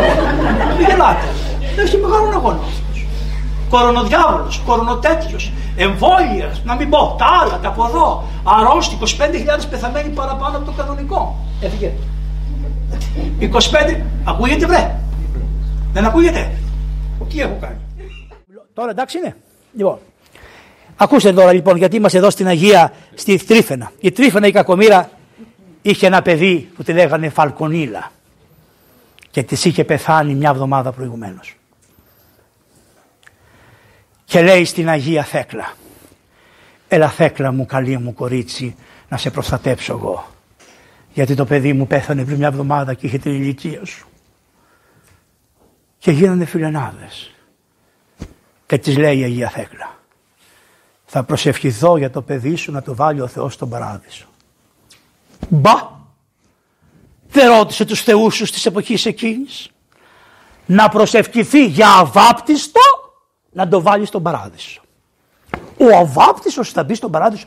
Εδώ μας λέει ότι τα μωρά τα βάπτιστα δεν μπαίνουν στον παράδεισο. Ενώ δεν είναι αυτό η αλήθεια. Η αλήθεια είναι ότι σε μέση κατάσταση και αποφασίζει ο Θεός. Ενώ το βαπτισμένο πάει στον παράδεισο, αλλά τα άλλα είναι στη μέση κατάσταση και θα αποφασίσει ο κύριος. Και το πώς θα αποφασίσει ο κύριος το ξέρουμε. Μόνον αγάπη ξέρει ο Θεός. Αυτή είναι η αλήθεια. Πρέπει λοιπόν τα παιδιά να τα βαφτίζετε αμέσως. 40 ημερών, 50 ημερών, 2, χρονών, 2 μηνών να τα βαφτίζετε τα παιδιά. Γιατί, γιατί μου είπε κάποτε ο πατήρ, ο πατήρ πώς αυτόν, εκεί πέρα που ήταν στο Αγιον Όρος, που το λέω, ο, στη Διονυσίου, ο Θεόκλητος. Μου λέει, όσο το βαφτίζεις το παιδί νωρίς, συναυξάνονται οι δυνάμεις της ψυχής μετά τη χάρη του Αγίου Πνεύματος, του βαπτίσματος. Δηλαδή η εξυπνάδα με το Άγιο Πνεύμα, η καλοσύνη με το Άγιο Πνεύμα, τα μαθηματικά του με το Άγιο Πνεύμα. Επειδή βαφτίστηκε νωρίς το παιδί. Το βάφτισες και όλα τα χαρίσματα του παιδιού με τη χάρη του Αγίου Πνεύματος συναυξάνονται ένα Αγίο Πνεύμα. Γι' αυτό το κάνουμε αυτό νωρίς. Πότε βαφτίσατε τον Άγιο Παΐσιο, είχε σαραντήσει, ασαράντησος ήτανε. Γι' αυτό και έχει και εκκλησία και λέει ευχές. Αν το παιδί έρθει πρωτούν και το βαφτίσουμε πρωτούν αυτό. Παρακαλεί λοιπόν η Αγία Θέκλα τη φαλκο, για, την, για τη Φαλκονίλα. Αυτό είναι πολύ μεγάλο. Είναι από τα πρώτα που έχουμε παραδεδομένα από τα επίσημα συναξάρια και μετά πώς το ξέρουμε ότι πήγε στον παράδεισο. Την ξαναστήνανε στο μαρτύριο, την Αγία. Και μετά το μαρτύριο πάλι έγινε κάτι και το γλίτωσε η Αγία. Και πάει τότε αυτή και του λέει του Άρχοντα, θα γράψω στον αυτοκράτορα που είμαι συγγενή ότι εσύ ταλαιπωρείς τις ωραίες κοπέλες. Και φοβήθηκε και τον άφησε, την άφησε. Και την πήρε στο σπίτι. Και εκεί που πήρε τη στο σπίτι, επειδή είδε τα θαύματα που έκανε ο Θεός για να σώσει την Αγία Φέκλα, της λέει: Με βεβαιώνεις ότι η κόρη μου δια της προσευχής σου πήγε στον παράδεισο. Και της λέει: Σε βεβαιώνω. Η Φέκλα, η μάρτης του Χριστού ότι πήγε στον παράδεισο. Άρα τι σημαίνει; Η, η Θέκλα τον πήγε, την πήγε στον παράδεισο, τη Φαλκονίλα. Όχι. Η προσευχομένη εκκλησία και η Θέκλα πήγε τη Φαλκονίλα την αβάπτιστο στον παράδεισο. Δεύτερο, υπάρχει ένας επίσκοπος της Εκκλησίας, ένας Άγιος επίσκοπος λέγεται Γρηγόριος ο Διάλογος Πάπας Ρώμης. Τόσο καλός Πάπας ήταν αυτός ο καημένος, ώστε, νομίζω λέμε ότι έχει γράψει την, ε, τα προηγιασμένα. Αλλά λένε ότι είναι νεότερο αυτό. Αυτό είναι στο 600 περίπου όπως Τότε στην Κωνσταντινούπολη ήταν ένας πατριάρχης καλός που το λέγανε Νικόλαο τον νηστευτή από την πολύ την άσκηση. Και τότε κοτσάρει στο, στο όνομά του τη λέξη οικουμενικός. Τότε μπήκε αυτή η λέξη.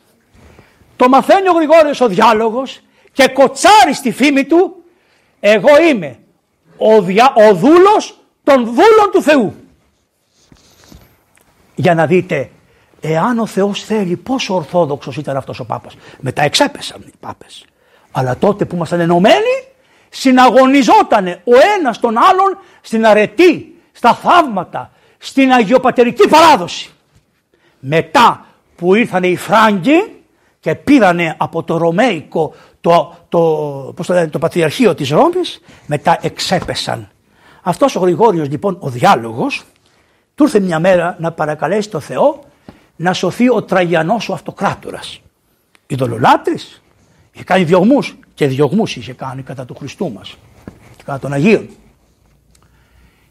Ο Μέγας Κωνσταντίνος και η Αγία Ελένη μας, όταν πήγε ο Μέγας Κωνσταντίνος, νομίζω ότι πήγε στα Ιεροσόλυμα πώς θα προσκυνήσει, αλλά η Αγία Ελένη ήταν αυτή η οποία τα βρήκε. Βρήκε λοιπόν τα σκαλιά που ανέβηκε ο Χριστός, τακ, τακ, τακ, τακ, τακ, τακ, τακ, να πάει να σταθεί μπροστά στον Πιλάτο. Αυτά τα σκαλιά είναι γύρω στα 20-25 σκαλάκια. Τα, κουβα... τα έλυσε και τα κουβάλισε όλα στη Ρώμη και τα πήγε στον Αγιο Πέτρο. Κάθε 10 χρόνια, δεν ξέρω κάθε πότε, ανοίγουν και πατάς αυτά τα σκαλιά με τα γόνατα και όποιος το ανεβεί και το κατεβείς συγχωρούνται οι αμαρτίες του. Είναι παράδοση από τα αρχαία χρόνια. Τι λέει αυτός ο Πάπας, Ορθόδοξος Πάπας, ο Γρηγόριος ο Διάλογος. Θα κάνω όσες φορές χρειαστεί αυτή τη διαδρομή με τα γόνατα μέχρι να ακούσω ότι θα συγχωρέσει τον Τραγιανό να το βάζει στον παράδεισο. Το έκανε και παρουσιάζει το Θεός και του λέει συγχωρεμένος ο Τραγιανό, ας πάει στον παράδεισο, σου απαγορεύω να το ξανακάνεις. Και αυτός είπε, καλά μόνο για τον Τραγιανό, όσο φίλη η Εκκλησία.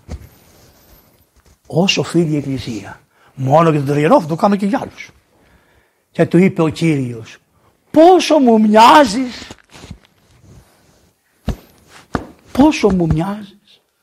Αυτό είναι το δεύτερο που θέλω να πω τι σημασία έχει η προσευχή της Εκκλησίας και η δικιά σας προσευχή. Ο Τραγιανός ήταν ειδωλάτρης. Εντάξει. Μιλάμε τώρα ακόμα για τους ειδωλάτρες, δεν έχουμε πάει στους χριστιανούς.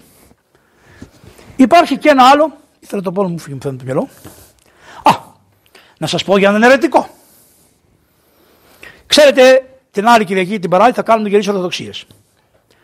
Παρουσιάστηκαν κάτι βλαμμένοι πολιτικοί, οι οποίοι, βασιλείς δηλαδή, και αποφασίσαν να κατεβάσουν τις εικόνες. Και έγιναν 100 χρόνια οικονομαχία. Ο τελευταίος είχε παντρευτεί τη Θεοδόρα, ο Θεόφιλος. Την Θεοδόρα, από την Παφλαγωνία ήταν η Θεοδόρα αυτή. Από εκεί ήταν και η Αγία Ειρήνη η Χρυσοβαλάντου και από εκεί ήταν και η Κασιανή η περίφημος Πίτρια. Τις βάλανε σε ένα χρυσοκλήτρινο όλες, ξέρετε πως τη διάλεξε με το μήλο και τα λοιπά, να μην το συνεχίσω αυτό. Τέλος πάντων ο βασιλεύς αυτός ήταν αντίον των Αγίων Εικόνων. Κυνήγαγε τη Θεοδόρα, γιατί η Θεοδόρα προσκυνούσε τις εικόνες, την κυνηγούσε. Και έκανε πάρα πολλά. Έκανε τη μεγαλύτερη αμαρτία που είχε κάνει καλά, που σκότωσε για τις εικόνες ανθρώπους, τι έδωσε εντολέ, έκανε τους περίφημους δύο Θεοδόρους, τους γραπτούς. Τι έκανε, κάθισε και τους έγραψε στο κούτελο με πύρινα. Τους έγραψε ότι αυτοί οι δύο ήρθαν από το Ιεροσόλυμα στη βασιλεία μου και μας ταράζουν για το Ιεροσόλυμα επίστευμα τη Αγίας Εικόνας. Εξού και ο Δαμασκηνός, ο Ιωάννης και ήρθαν στη βασιλεία μου και τα λοιπά, τους διώχνω από το βασίλειό μου να μην τους πει κανείς καλημέρα και επειδή δεν χώραγε το κούτελο, τους έκλεισε τα βλέφαρα και συνέχισε με να τους πυρώνει τα μάτια και τα έγραφε στα μάτια. Το καταλάβατε, ερετική. Η Θεοδόρα όμως δεν πάει αυτός να ήταν ερετικό. Αυτή πίστευε τις εικόνες. Και η γιαγιά μαζί με τη Θεοδόρα μαθαίνανε και τα παιδιά να προσκυνάνε τις εικόνες. Και πάει μια μέρα τα μικρά τα παιδιά πήγαν στον πατέρα και λέει με τι παίζετε λέει με τι παίζετε, με τα νηνία. Μας βάζει γιαγιά και φυλάμε τα νηνία. Α, λέει αυτός και δίνει μια κλωτσιά και μπαίνει μέσα, αλλά η άλλη τα έχει κρύψει και λέει καλέ, τα νηνία είναι κάτι κούκλες που τους έχω δώσει. Και έτσι το γλίτωσε η Θεοδόρα. Αρρωσταίνει ο, Θεό, ο, ο Θεόφιλος. Τόσο πολύ αρρώστησε που λέει ότι άνοιξε το στόμα του και φαινόταν από μέσα όχι ο Λάριγκας μέχρι και κάτω φαινόταν. Και έμεινε με το στόμα ανοιχτό έτσι. Η Θεοδόρα προσευχομένη δίπλα, δίπλα προσευχομένη, παρακαλούσε το Θεό για το Θεόφιλο τον άντρα της. Θεέ μου. Και τότε μπήκε ένας μέσα, ο οποίος φορούσε ένα εγκόλπο και είχε το Χριστό εδώ.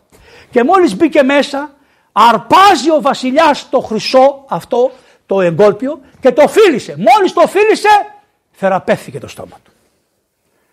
Και τότε απεφάσισε αυτή αφού είναι άρρωστος θα κάνω την αναστήλωση των Αγίων εικόνων. Και πράγματι εκοιμήθη ο βασιλεύς και αφού εκοιμήθη έγινε αυτή η βασίλισσα με το γιο της το Μιχαήλ που ήταν μικρό παιδί και κάνει την αναστήλωση των εικόνων.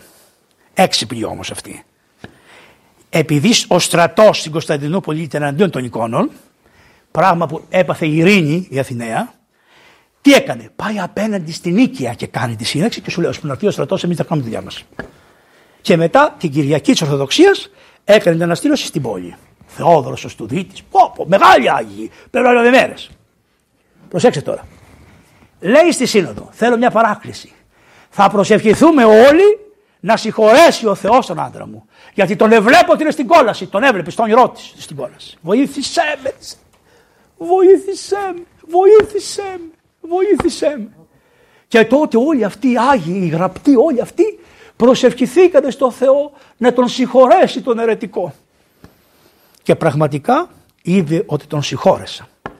Και πώς το ξέρουμε; Ο Πατριάρχης, ο Ορθόδοξος, έγραψε τα ονόματα όλων των ερετικών πάνω σε ένα χαρτί. Και το έβαλε πάνω στην Αγία Τράπεζα. Λειτουργήσανε την Κυριακή της Ορθοδοξίας ανοίξαν το χαρτί και όλα τα ονόματα ήταν μέσα και ήταν σβησμένο το όνομα του Θεοφίλου. Άρα η προσευχή της Εκκλησίας και τον ερετικό, η γνήσια προσευχή της Εκκλησίας, εφόσον έχει όμως, προσέξτε, εφόσον έχει μετανοήσει, αλλά δεν πρόλαβε να κάνει κανένα έργο μετανοίας, προσέξτε αυτό, τα αναπληρώνει η Εκκλησία αυτά. Και τα αναπλήρωσε και τον εθεράπευσε τον άνθρωπο και τον ερετικό ακόμα αυτόν τον Θεόφιλο Αυτή είναι, αυτά είναι γραμμένα από τα πατερικά, δεν μπορεί να πει κανείς τίποτα. Άρα λοιπόν η προσευχή της Εκκλησίας είναι αυτή η οποία βοηθάει. Μόνον είπαμε τώρα για τους αιρετικούς. Λέμε, έχουμε, είμαστε για τα μνημόσυνα. Τι είναι τα μνημόσυνα τώρα; Τα μνημόσυνα είναι οποιαδήποτε προσπάθεια κάνει η Εκκλησία για αυτό το βιαράκι το έχω βγάλει εγώ πριν πολλά χρόνια και λέει μνημόνευση των κεκοιμημένων. Πώς παραλάβαμε τώρα να κάνουμε προσευχές και μνημόσυνα; Υπάρχει από τους Μακαβαίους, οι Μακαβαίοι στην Παλαιά Διαθήκη, δεν έχει έρθει ο Χριστός ακόμα, ήταν ένας ιερεύς των Μακαβαίων, ο οποίος λεγότανε Ιούδας ο Μακαβαίος και έγινε μία μάχη και σκοτωθήκανε πάρα πολλοί Ισραηλίτες. Και τι έκαναν, όταν τους έψαξε βρήκε μέσα, ενώ είχαν αγωνιστεί για το Θεό, είχαν μέσα μικρά ειδόλια. Δηλαδή πιστεύανε στα είδωλα. Και λέει ο Μακαβαίος, μα καλά, για το Γιαγβέ σκοτωθήκανε. Και αυτοί προσκυνούσαν και λίγο τα. Είναι σαν να έχουν κάτι, κάτι χάντρε και κάτι, ξέρετε αυτά που κρεμάνε στο λαιμό, χαϊμαλιά. Και τότε λέει, έστειλε, έστειλε, έστειλε, λέει, έστειλε δώρα και εξυλασμό για κάθε έναν από αυτούς με μεγάλη ευσέβεια και φιλαδελφία στο Θεό που πάντα είναι έτοιμος για ίκτος και έλεος. Ο Άγιος Διονύσιος ο Αρεοπαγίτης μετά μας λέει των Αγίων οι προσευχές και σε αυτόν τον βίο αλλά και μετά θάνατο στους πιστούς ενεργούν. Και αν για τους εδώ δεν έχουμε τίποτα καλύτερο από τις προσευχές των Αγίων για αυτούς που είμαστε εδώ πέρα, πόσο μάλλον καλύτερο πράγμα δεν έχουμε να τους στείλουμε από τις προσευχές των Αγίων στους απέναντι. Αυτούς που περάσαν τον αχαίροντα. Άντε να μιλήσουμε με τα αρχαιολογικά. Η μεν λοιπόν ευχή προκαλεί τη θεαρχική αγαθότητα να συγχωρήσει τα πτέσματα των κεκοιμημένων που εξαιτίας της ανθρωπίνης ασθένειας έπραξαν και τη θεαρχική ευσθένεια, δύναμη του Θεού, να παραδίδει τα εξανθρωπίνης ασθέ... να παρήδει τα εξανθρωπίνης ασθένειας κυρίδας που φέρνουν πάνω τους οι κεκοιμημένοι. Εσείς μεθαύριο μαζί θα είμαστε, θα ακούσουμε το Ευαγγέλιο της κρίσεως, έτσι δεν είναι; Και βλέπετε εσείς ότι ο Χριστός παρουσιάζεται και λέει τα πρόβατα ποια είναι από εδώ; Ποια είναι τα ερήφια από εδώ; Με συγχωρείτε. Υπάρχει άνθρωπος που να μην είναι και λίγο ερήφιο; Ε, δεν υπάρχει. Υπάρχει άνθρωπος που να μην είναι λίγο πρόβατο; Δεν υπάρχει. Πώς μας τα λες Χριστέ μου έτσι; Τι θέλεις να μας πεις; Δεν το ξέρουμε εμείς. Αυτό θα σας, οι προτεστάντες θα τα πούνε όπως τα ξέρετε μέχρι ώρας. Εμείς όμως θα πάρουμε τους Αγίους Πατέρες μας. Τι λένε οι Άγιοι Πατέρες μας; Λένε εκείνη την ημέρα το μαχαίρι της χάριτος του Αγίου Πνεύματος θα είναι τόσο βαθύ που κάθε ένας προσωπικά μέσα μας θα μπει και τι θα κάνει; Θα δει πόσο τμήμα διαβόλου έχουμε και πόσο τμήμα Θεού. Και θα χωρίσει μέσα στην καρδιά μας το πόσο είμαστε πρόβατα και πόσο είμαστε κατσίκια. Διότι δεν υπάρχει άνθρωπος που να μην έχει λίγο καλοσύνη. Ο χειρότερος άνθρωπος είναι αυτός. Πού το ξέρουμε. Υπήρχε ένας παλιάνθρωπος, βγράφεται στο βίο του Αγίου Ιωάννου του Ελεήμονος. Υπήρχε ένας παλιάνθρωπος, ένας Πέτρος, έτσι το λέγανε αυτό. Αυτός είχε, που έλεγε ψωμιά, δεν ξέρω τι. Δεν έδινε πουθενά τίποτα. Πήγε μια μέρα, πηγαίνει φτωχή, ξέρετε το Άγιο Ελεήμον, ο Ιωάννης Ελεήμονος είναι ο πιο ελεήμον άνθρωπος. Πήγε λοιπόν μια μέρα ένας φτωχός και του πέταξε. Παπ! Του λέει σηκωφίγε από εδώ ρε και του πετάει ένα ξερό λούπινο. Ξέρω τι ήταν αυτό. Το αρπάζει ο φτωχός και έφυγε. Μετά βλέπει ένα όνειρο στον ύπνο του ότι έγινε η κρίση και του είπαν στην κόλαση. Λέει ο Χριστός, φιλάνθρωπος. Μπορεί δεν ψάχνετε μήπως έχει κάνει τίποτα ο κακούργος να το βάλουμε στον μπράδυ σου. Κάτι να βρούμε, κάτι να βρούμε. Ψάξε, ψάξε, του λέει σε μια αγανάκτηση πέταξε ένα λούπινο. Και λέει ο Κύριος, δεν αποφασίζω ακόμα για το λούπινο να το ξαναγυρίσετε πάλι πίσω, να το θυμάτε και να γίνει ελεήμον και μετά να ξανάρθει. Τον γύρισε πίσω ο Κύριος για ένα λούπινο. Και δεν θα πούμε για αυτό το περίφημο το κρεμμύδι που έδωσε ένας, ένα κρεμμύδι που το γράφει ο Ντοστογεύση. Πού είναι ο Θόδωρος; Εδώ. Εδώ. Στους αδερφούς Καραμαζόφ το έχει και αυτή την ιστορία. Τι λέει, την ξέρετε. Ότι Πήγε, δεν θα πούμε εμείς ότι η μάνα του Αγίου αυτά, αυτά είναι μπουρδες. Λοιπόν, δεν ήταν η μάνα του Αγίου Φανουρίου. Πήγε τέλος πάντων μια κυρία στην κόλαση. Η κυρία Θεοτόκος είναι ένα ωραίο ανάγνωσμα αυτό. Το περιγράφει και αυτό το γεύση και λέει ότι είναι των Ελλήνων προς τιμή του, ότι είναι από αγιαπατερικά κείμενα. Παπά, τι ώρα έχει πάει; Έχουμε ακόμα 10 λεπτά. 10 λεπτά μόνο έχουμε; Ωραία. Θα ξανάρθω.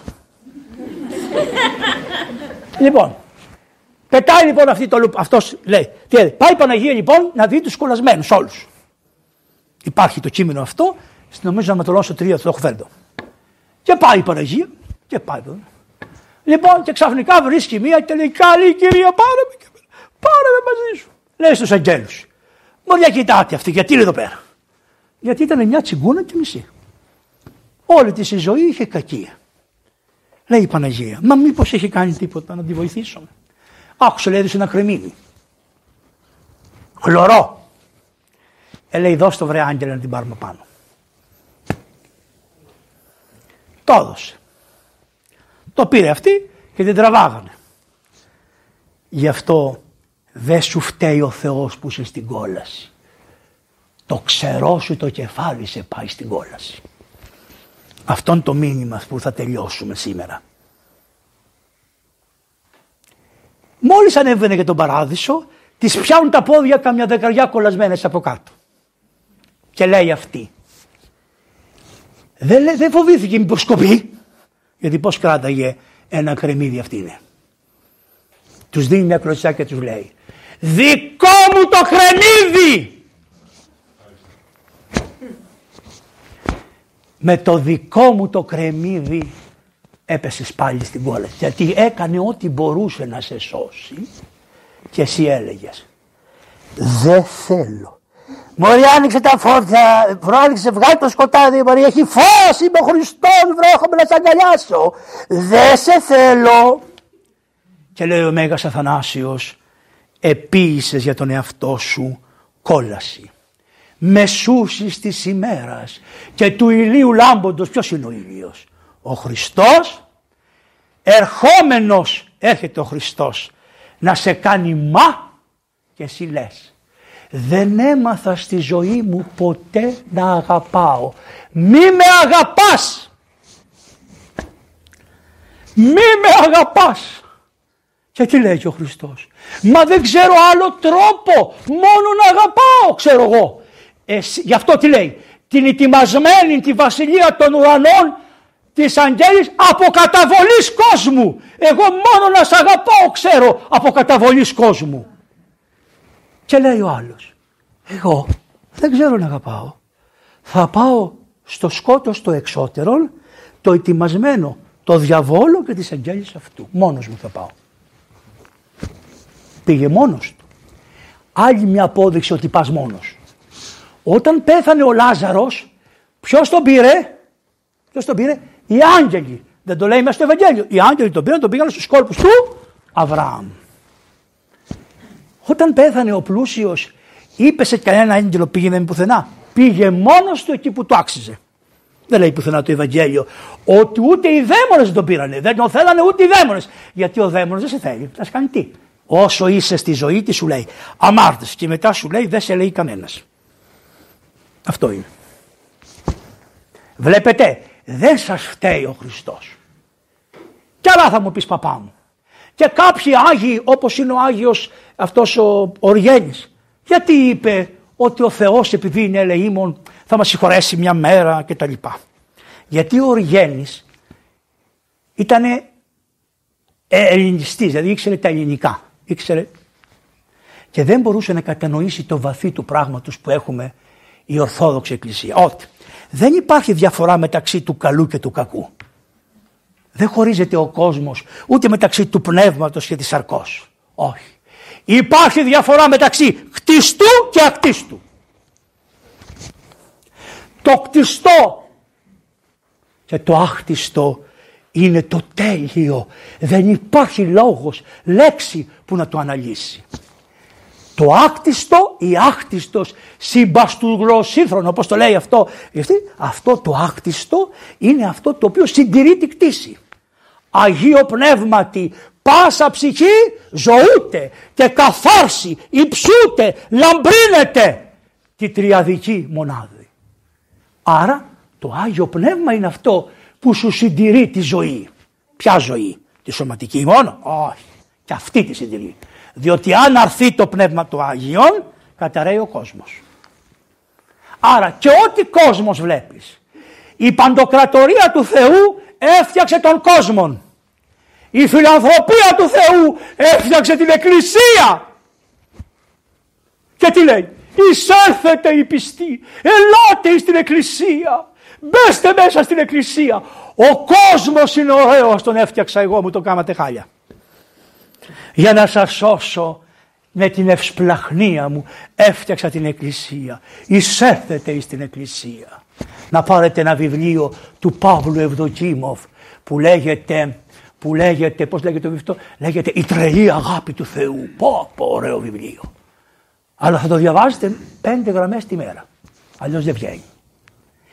Εκεί λοιπόν σε αυτό το βιβλίο, εκεί περιγράφεται αυτό το πατερικό που σας είπα ότι δια της μαχαίρας του Αγίου Πνεύματος θα χωριστεί και κάθε άνθρωπος από το κακό του. Γιατί υπάρχει, πώς θα θέλω να σας πω να υπάρχει ένα μείγμα. Πώς λένε μείγμα πολιτικής, έτσι σε κάθε άνθρωπο υπάρχει ένα μείγμα. Ένα μείγμα υπάρχει. Και οι άγγελοι λέει πώς θα μας βάλουν στον παράδεισο οι άγγελοι, γιατί οι άγγελοι θα κάνουν τη δουλειά, το ξεχώρισμα. Και μάλιστα ξέρετε, ξέρετε ποιος θα κρίνει τον κόσμο και στους μουσουλμάνους, ε; ξέρετε, ο Χριστός. Οι μουσουλμάνοι λένε ότι επειδή ο Αλλάχ βαριέται, θα στείλει τον προφήτη που είναι ο Χριστός να κάνει τη δεύτερη παρουσία. Και αυτός θα χωρίσει τον κόσμο. Ωραία, έτσι θα γράφει μέσα. Το σεβόμαστε το βιβλίο, δεν σου λέω κάτι κακό. Ακόμα και αυτοί λένε ότι ο Χριστός θα κάνει τη δεύτερη παρουσία. Και ο Χριστός θα είναι ο κριτής του κόσμου. Απλώς εκεί θέλουν να κρίνει ο Χριστός με τη δικαιοσύνη. Δεν θα κρίνει ο Χριστός με τη δικαιοσύνη. Απάντηση. Στάρε Αμβρόσιο στη Σόπτινα. Ρωτάει το Γεύση. Τι είναι η κόλαση γεροντά μου; Τι είναι η κόλαση; Το μαρτύριο του να μην μπορείς πια να αγαπάς. Αυτό είναι η κόλαση. Μια φορά στο άπειρο το ιδιοδιάστημα του χρόνου ένα μονάχα πλάσμα με ψυχή είχε τη δυνατότητα να πει στο Θεό βρίσκομαι εδώ και αγαπώ. Ο Αδάμ και η Εύα. Δεν το λέει, δεν τους λέει δύο, τους λέει ένα πλάσμα. Ο άνθρωπος. Ο ή άνθρωπος. Αυτή είναι ο ή άνθρωπος. Αυτή. Αυτή είναι ο ή άνθρωπος. Αυτή είναι ο τέλειος άνθρωπος που γεννήθηκε ποτέ. Ο τελειότερος άνθρωπος. Άνθρωπος τέλειος. Όχι μόνο με τη χάρη του Αγίου Πνεύματος, με τις φυσικές δυνάμεις που έδωσε ο Θεός στον άνθρωπο όταν τον έκανε άνθρωπο. Τα εργάστηκε τελείως. Δεν είχε έναν λογισμό πονηρό. Ποτέ! Η κυρία Θεοτόκος. Είναι ο ή άνθρωπος. Έτσι είναι οι πατέρες. Καταλάβατε, ο ή άνθρωπος. Γιατί λέει ότι είναι ένα. Μια φορά του δόθηκε μια στιγμή δραστήριας και ζωντανής αγάπης. Με αυτόν τον σκοπό του δόθηκε και η υγιεινή ύπαρξη, περιορισμένη μέσα στον χρόνο. Αλλά το ευτυχισμένο γυνοπλάσμα απέκρουσε τούτο το ανεκτήμητο δώρο. Δεν το σεβάστηκε, δεν το αγάπησε, το κοίταξε ηρωνικά και αδιαφόρησε. Συγγραφέας κοσμικός έτσι. Γιατί, γιατί στη φυλακή ζητούσε από τον αδελφό του, έχουμε τα γράμματα και λέει στείλτε μου τα σχετικά του Αγίου Ισάκ του Σύρου. Και εδώ, αυτά που λέει εδώ είναι και εδώ. Πάρτε το και αυτό το βιβλίο διαβάστε. Λοιπόν, το πλάσμα αυτό, φεύγοντας από τη γη βλέπει τους κόλπους του Αβραάμ. Κουβεντιάζει με τους δικαίους. Οι Άγιοι Πατέρες λένε ότι αυτοί που είναι στην κόλαση δυστυχώς ούτε μεταξύ τους δεν αναγνωρίζονται και δεν έχουν ούτε αυτή τη χαρά. Αυτοί που είναι στον παράδεισο αναγνωρίζει ο ένας τον άλλον. Και τι κάνουνε, πού είναι τώρα, είναι μέσα στον παράδεισο, όχι. Είναι μέσα στη βασιλεία, όχι. Πού είναι, ο παράδεισος και η κόλαση είναι τα κράσπεδα της εισόδου στην βασιλεία. Εξού κάθεται πρώτος ο ληστής και περιμένει. Γιατί τι του είπε, σύρε με του μου έσυν το παραδείσο. Ο νοητός παράδεισος, γιατί έτσι γράφουν τα βιβλία της Εκκλησίας, μέσα στο νοητό παράδεισο είναι ο ληστής. Στη βασιλεία θα μπει πρώτος. Μέσα στη βασιλεία ποιοι είναι; Είναι οι τρεις προπάτερε, Αβραάμ, Ισάκ και Ιακώβ. Θα το βρείτε, είναι εικόνες του παραδείσου. Τα είπε, τα είπε ο Δανίλο προφήτης. Που θα ανοιχτούν και είπε τι, ποταμός πυρός από τα πόδια θα βγαίνει του Χριστού. Λοιπόν, στη Βασιλεία λοιπόν ποιος είναι; Και η κυρία Θεοτόκος. Ενσώματη. Μετάστασης. Ενσώματη είναι η Θεοτόκος. Λοιπόν, και βλέπει τους δικαίους, όπως αναφέρεται στην παραβολή του πλουσίου και του φτωχού Λαζάρου. Κοιτάζει τον παράδεισο. Μπορεί να υψωθεί ως τον κύριο, αλλά εκείνο ακριβώς που τον βασανίζει είναι ότι παρουσιάζεται χωρίς να έχει αγαπήσει. Ότι έρχεται με αυτούς σε επαφή που αγάπησαν και που αυτούς, και αυτός περιφρόνησε την αγάπη τους. Τον κολλάζει η συνείδησή του.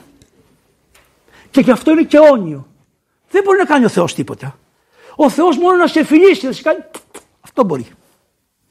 Πάμε παρακάτω. Γιατί βλέπει ξεκάθαρα τα πράγματα και λέει τώρα έχω τη γνώση και παρά τη δίψα μου για αγάπη, η αγάπη αυτή δεν έχει πια καμιά αξία, δεν αντιπροσωπεύει καμιά θυσία, γιατί η υγιεινή ζωή μου τελείωσε και ο Βραάμ δεν θα δροσίσει έστω και μια σταγόνα ζωντανό νερό τη φλογερή μου δίψα για την ψυχική αγάπη που με καίει τώρα αφού περιφρόνησα στη γη.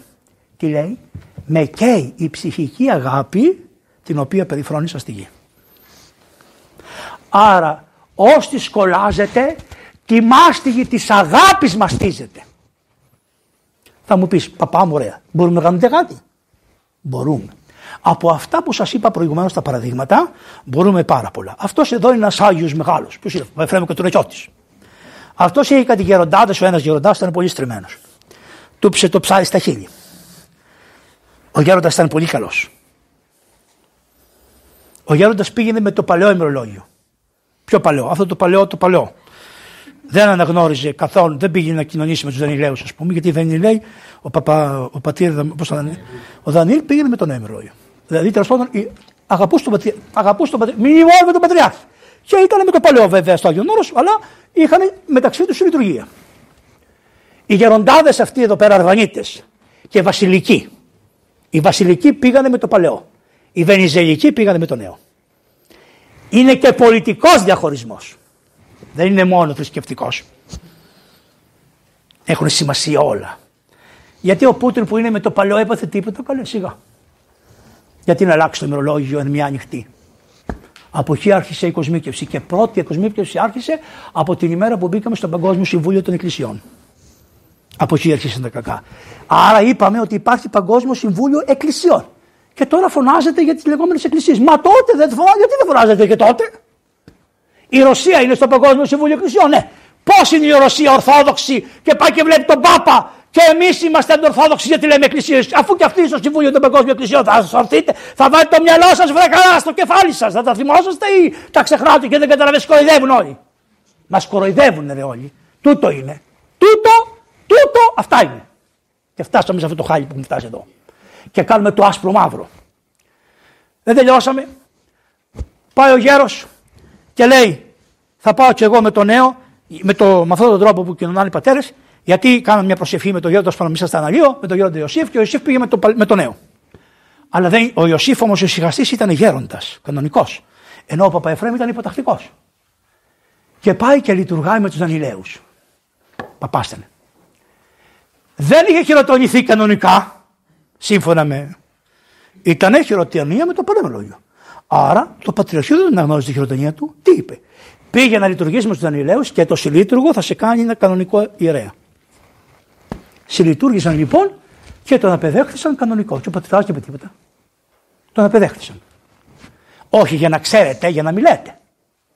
Αυτός είναι ο τρόπος της Εκκλησίας. Το είπε και ο Ηρεμία αυτό. Ο, το τρόπος της Εκκλησίας είναι όταν, όταν ο Ιερόνιμος συλλειτουργήσε με τον Σεραφείμ τον Αρχιεπίσκοπο, παραδέχθηκε ο, ο Σεραφείμ Αρχιεπίσκοπος ότι ο Ιερόνιμο ήταν κανονικό αρχιερεύση. Έτσι είναι γεροντά μου. Α, μετά το θυμηθήκατε ότι δεν είναι. Μα αφού είχατε συλλειτουργήσει.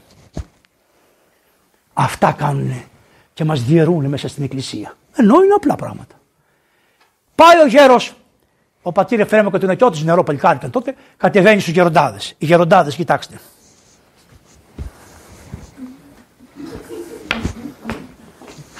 Λέει ο άνθρωπος, τι πάθαν τούτε εδώ; Του λέει γιατί πήγες με το Λέει, αυτούς, αυτοί δεν λέγανε, είναι σε κάτι γυναίκες, ξέρετε, που λένε Γυναίκα μου, τι έχεις, τι θέλεις; Μπορεί, πες τι θέλεις. Λέει να το καταλάβεις μόνος σου. Άντε βγάλε άκρη. Το καταλάβατε; Έτσι δεν είναι. Λέει, Άμα με αγαπάει θα το καταλάβει. Πάει και πιο βαθύ το πράγμα.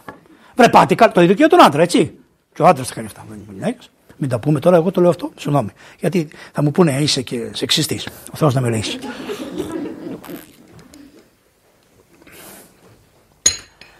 λοιπόν, έχει σημασία αυτό για τον Παπεφρέμ.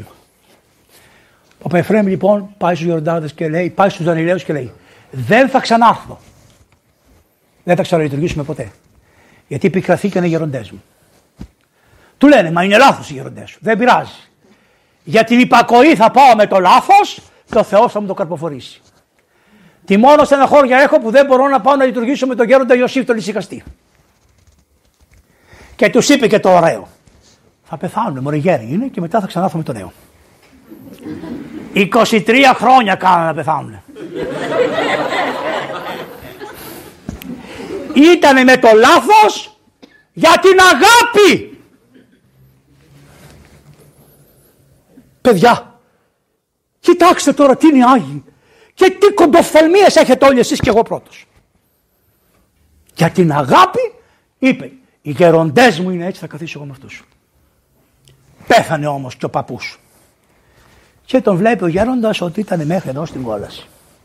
Πού! Ο γεροντάς μου στην κόλαση. Εφτά σαρανταλίτουργα του έκανε. Με δάκρυα στο Θεό. Άρχισε το πρωί και τέλειωνε στις τρεις το μεσημέρι. Μόνο για τον γεροντά του. Παρακαλούσε το Θεό. Και άρχισε σιγά σιγά σιγά να τον βλέπει να εξέρχεται.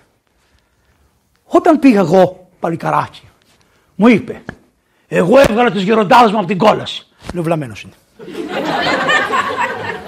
Κύριε Λέσον. Κύριε Λέσον. Εγώ είχα μάθει ότι η κόλαση είναι κόλαση. Τέρμα. Πήγε στην κόλαση τέλει. Δεν υπάρχει σωτηρία. Και τι μου λέει και ένα ωραίο. Να σου πω και ένα ωραίο μου λέει. Γιατί μου είπε κάτι, δεν θέλω να σας το πω. Α μην το πω αυτό. Δεν είναι κρυφά, το κρατήσω στην καρδιά μου. Τέλος πάντων, μεταξύ αυτών μου είπε ότι θα γίνω παπάς. Εγώ μου το είπε όταν ήμουν 18 και έγινα παπάς 48 χρονών. Αλλά κράτησα το λόγο του γέρου και κράτησα και αυτά που με, με αίμα, με αίμα κράτησα αυτά που τα, τα ελάχιστα που θα πετούσε η Εκκλησία. Αλλά γέρασα, μεγάλος, πολύ μεγάλος. Γιατί δεν γινόμουν, γιατί φοβόμουν τους δεσποτάδες. Σας το λέω καθαρά. Πού να πάω, Παναγία μου δέσποινα. Πού να βάλω το κεφάλι μου από κάτω; Να βάλω σε κανένα σπιρούνι. Να βάλω. Δεν γελάτε γιατί δεν ξέρετε. Λοιπόν, να βάλω, πού να βάλω το κεφάλι μου; Παναγία μου δέσποινα. Και έχω τον καλύτερο δεσπότη του κόσμου. Τον Άγιο Καμερούν. Θυσία. Ταπεινότης. Φτώχεια. Δεν έχουμε να φάμε. Αλλά όταν λειτουργεί έχω πατέρα και είμαι γιος. Και δεν φοβάμαι καμία δεσποτική εξουσία. Γιατί τι μου είπε, Παπαβαγγέλη μου να λες εσύ ό,τι θέλεις και εγώ είμαι εδώ με την ευλογία. Εγώ για να έρθω εδώ πρέπει να ευλογία του δεσπότη μου. Μπορώ να έρθω εδώ. Καλά να πάρεις την άδεια του Αρχιεπισκόπου. Εγώ όμως είμαι εκκλησιαστικός άνθρωπος. Πρέπει να βάλω μετάνοια στο δεσπότη μου. Τον έβγαλε λοιπόν από την κόλαση. Και μου λέει τον έβγαλε το γεροντό μου από την κόλαση. Έλα Παναγία μου. Φεύγω από τον πατέρα Εφρέμ και πάω πιο κάτω στην Αγία Άννα. Στην Αγία Άννα ήταν ένας πνευματικός, λεγόταν πατήρ Παύλος και ένας πατηράρθιμο. Ο πατήρ Παύλος ο πνευματικός, χαριτωμένος άνθρωπος, πολύ του Θεού. Αυτός λοιπόν είχε σπάσει το ποδαράκι του. Και εγώ έχω τελειώσει μεταξύ των άλλων επιστημών, γιατί πρέπει να καθόμαστε να βγάζουμε τα πτυχία τώρα. Έχω τελειώσει και τη φυσιοθεραπεία. Και ήμουν και καθηγητής στη φυσιοθεραπεία όταν έγινα γιατρός μετά, στη φυσιολογία. Δηλαδή δίδασκα τη φυσιολογία. Φανταστείτε, ξέρετε, εδώ στο αφιθέατρο εκαρχόντουσαν εκατοντάδες μαθητές. Γιατί όπως με βλέπετε τώρα, έτσι τους δίδασκα την ιατρική, την καρδιά, πώς δουλεύει. Αυτή η φυσιολογία λέγεται το μάθημα, των νεφρών κτλ. Τα, τα παιδιά καταλαβαίνανε. Και τους έκανε κάτι εξετάσεις παπλού και απα, απαλέ και έβαζα όλο 10, 10, 10, 10. Και με καλέσανε οι Πριτανοί και μου λέει, Να σου πω, μου λέει, όλο 10 βάζεις. Κοίταξε να δεις. Εγώ αυτά που τους ρωτάω τα ξέρουν τώρα. Εσύ, και μέχρι τώρα όλοι, όλοι οι μαθητές μου με βλέπουν στον δρόμο, δεν ξέρουν. Αλλά από τη φωνή με καταλαβαίνουν. Η φωνή, τη φωνή. Η φωνή τον Παύλο. Η Θεέ Κλάρα. Η Θεέ Κλάρα από, το, από τη φωνή έγινε του Παύλου. Η φωνή είναι, δεν πειράζει. Και με παίρνει σήμερα από τη Στοχόλμη ένας και μου λέει: Παπαβαγγέλη, αυτή η γυναίκα μου λέει: Κλείστο τον ευρώ, το βρωμό που φωνάζει συνέχεια. Τι τον ακούς αυτόν; Και οι γείτονες χτυπάνε τα ντουβάρια και λέει: Σταμάτα, σταμάτα. Γιατί ακούει, βάζει ο άνθρωπος το και δυνατά, δεν μπορεί να ακούει, φαίνεται. Και το βάζει και δυνατά, είναι 80 χρονών άνθρωπος και με ακούει και μου λέει Παπαβαγγέλιο με σένα παρηγοριόμαστε εδώ πέρα. Ωραία. Και είναι και αυτοί οι οποίοι δεν με θέλουν. Ευλογημένοι, να είναι καλά οι άνθρωποι. Δεν τελειώσαμε. Πάω στο γέρο. Μου λέει ο πατήρ Παύλος. Μου λέει θα σου πω κάτι. Ο Θεός μου έχει δώσει ένα χάρισμα και όταν πεθάνει ένας άνθρωπος βλέπω που τον βάζει. Έφυγα λέει από τον ένα και βρήκε προς τον άλλο.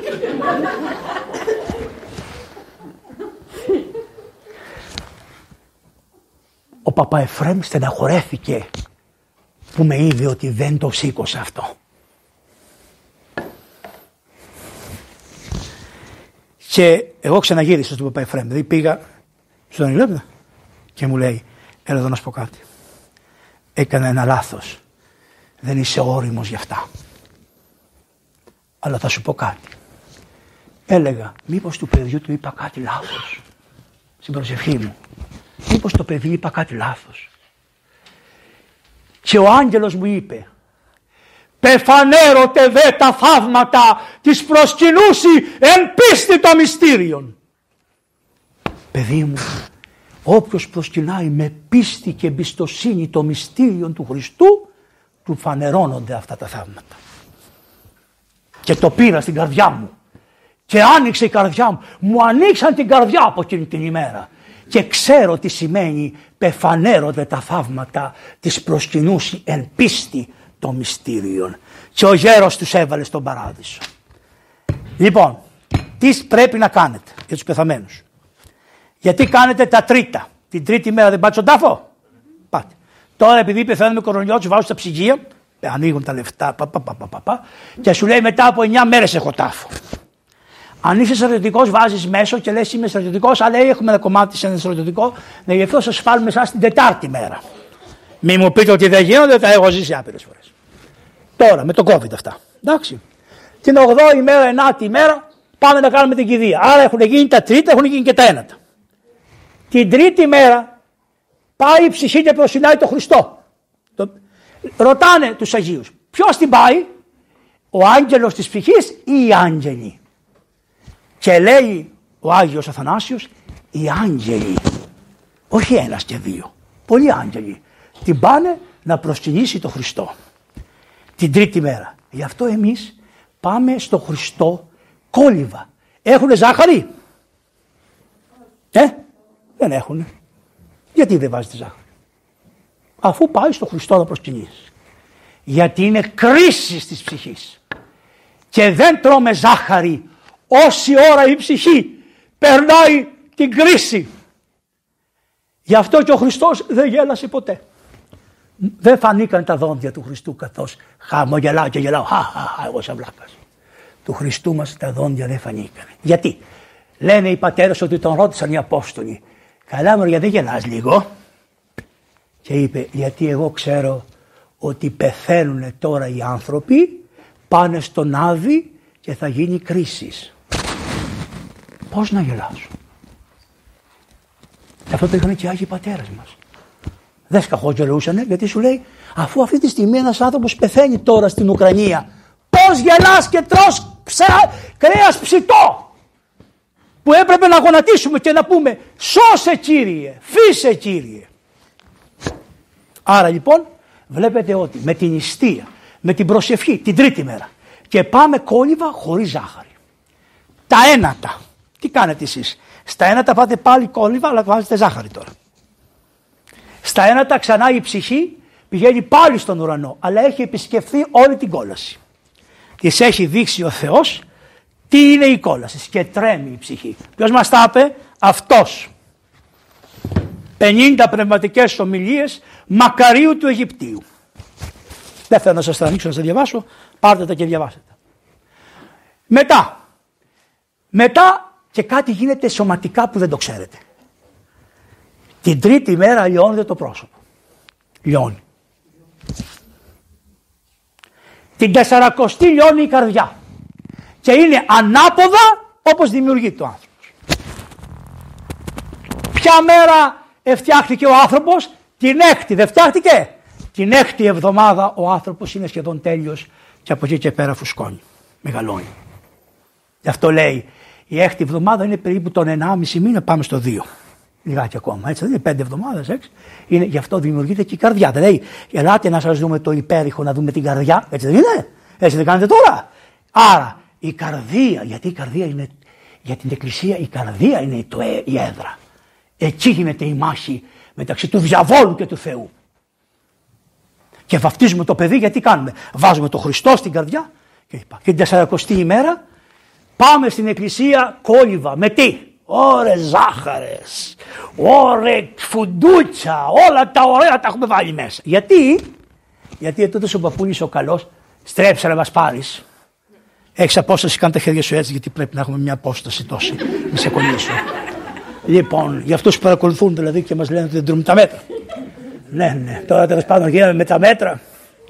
Τέλος πάντων. Λοιπόν, γιατί, γιατί, γιατί; Βάζουμε ζάχαρες και από εκεί πέρα, πώς λέγονται αυτά στην Κρήτη, συναπαντήματα.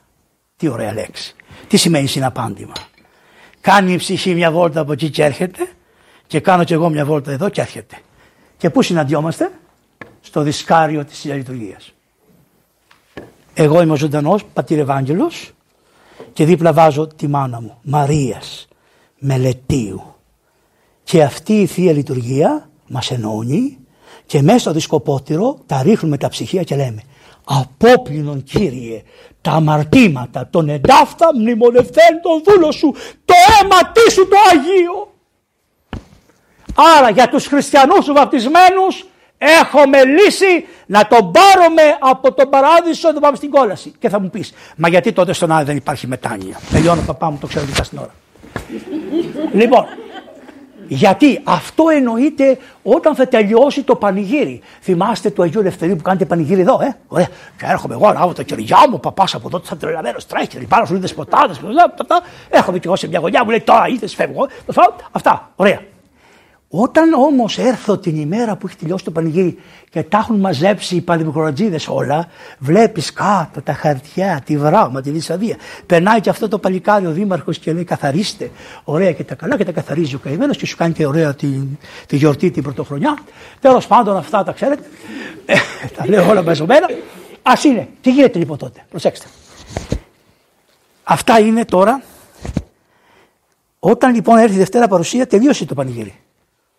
Μέχρι τη Δευτέρα παρουσία όμως το πανηγύρι παίζεται. Και γι' αυτό είναι ο αγώνας Εκκλησίας. Δεν υπάρχει λειτουργία αρχαία που μετά τη Θεία Κοινωνία να μην προσεύχονται υπέρ των κεκοιμημένων. Όλων των κεκοιμημένων. Ενώ των Ορθοδόξων Χριστιανών των βαφτισμένων. Καλά θα μου παπά μου. Ωραία αυτό. Τι να κάνουμε για αυτούς που είναι αβάφτιστοι; Δεν θα προσευχηθούμε για αυτούς; Θα προσευχηθούμε. Όχι επεκκλησίες. Στην ιδιωτική μας προσευχή δεν υπάρχει αυτή η λέξη στην προσευχή της Εκκλησίας στους κατηχουμένους μπορούμε εμείς να προσευχηθούμε για τις ψυχές. Θα μου πεις μα έχουν τελειώσει οι κατηχήσεις, δεν το ξέρεις εσύ. Δεν το ξέρεις εσύ, αυτό θα μας το πει το Πνεύμα του Άγιου. Εδώ δεν έχει τελειώσει ο δοξασμός των Αγίων. Ο Άγιος Νικόλαος έχει ένα δοξασμό λέει ο πατήρ αυτός, ο Εφραίμ, 100 βαθμούς. Μόλις του κάνεις μια λειτουργία Πάει 150 βαθμούς και σε φυλάει και σου λέει: Σε ευχαριστώ, Εφρεμάκι μου, που μου έκανες μια λειτουργία και με ανέβασες δόξα. Αυτά τα είπε αυτός. Και τα λέει και η Εκκλησία αυτά. Άρα, εάν οι Άγιοι δοξάζονται με τη θεία λειτουργία ακόμη παραπάνω, οι ψυχές των κεκοιμημένων που έχουν ελαττώματα, που έχουν λάθη, που δεν προλάβανε. Πέψε τη θεία λειτουργία για τους Ορθοδόξους. Για τους μη Ορθοδόξους, ελεημοσύνες κάντε ελεημοσύνες. Και προσευχή προσωπική. Όχι κάτι δεν προσωπική προσευχή να παρακαλέσετε το Θεό να τους συγχωρέσει και αυτούς. Και ο Θεός που είναι ελεήμων και ηχτήρμων και τη Δευτέρα παρουσία δεν θα την κάνει όπως τη θέλουν οι θεούσοι. Να τους πάρει γραμματής και να κάθονται και να λένε κάτι φυλάδες να μην πω θα λένε αυτόν κύριε μην το βάζεις. Γιατί είπε, ας πούμε, αυτός δεν είναι για τον παράδεισο, είναι πλανεμένο. Γιατί είπε ότι ο τάδε Άγιος ήταν στη Φεράρα και. να μην το βάλεις αυτόν. Για μένα, χατήρι μου να μην το κάνεις. Ευτυχώς που θα τρέμουμε όλοι. Ότε πυρή δοκιμάσει τα σύμπαντα. Δεν θα είναι το πυρ καθαρτικό που λένε οι παπικοί με τα πυργατόρια δεν υπάρχει πύρη καθαρτικό. Υπάρχει μόνο το έλεος του Θεού, το οποίο η Εκκλησία παρακαλάει και τι κάνουν οι άνθρωποι; Στρέφουν σιγά σιγά σιγά σιγά, ενώ είναι πλάτη με πλάτη, αρχίζουν σιγά σιγά με την προσευχή της Εκκλησίας και βλέπει ο ένας τον άλλον και αυτή είναι η σωτηρία των ψυχών. Στο Χριστό που τα είπε, που τα έκανε, που, τα, που μας τα παρέδωσε διαμέσου των Αγίων. Μπορώ, θέλει άλλα τρία μαθήματα, γιατί μαθήματα αυτά. Λοιπόν, άλλα τρία μαθήματα θέλει. Στο Χριστό μας, που είναι το φως του κόσμου. Δεν μπορώ να τελειώσω. Είναι ένας καλόγερος απρόκοπος. Μα τελείως απρόκοπος. Τελείως, άχρηστος. Και βλέπεις στον ύμνο του ότι πέθανε. Σχεδόν πέθανε λέει. Και πάει στην άλλη ζωή, στην κόλαση. Λέει ο Χριστός, στην κόλαση. Να μην το δω. Σηκώνεται η κυρία Θεοτόκος. Αματολών σωτηρία. Ιε μου, σε παρακαλώ, κάνε κάτι. Μην μιλάς, μην προσεύχεσαι, είναι για την κόλαση. Ιε μου, σε παρακαλώ, κάνε κάτι. Σου είπα, απεφάσισα. Εσύ όπως μου το πας θα μου την γεμίσεις όλο τον βράδυ στο τον κόσμο.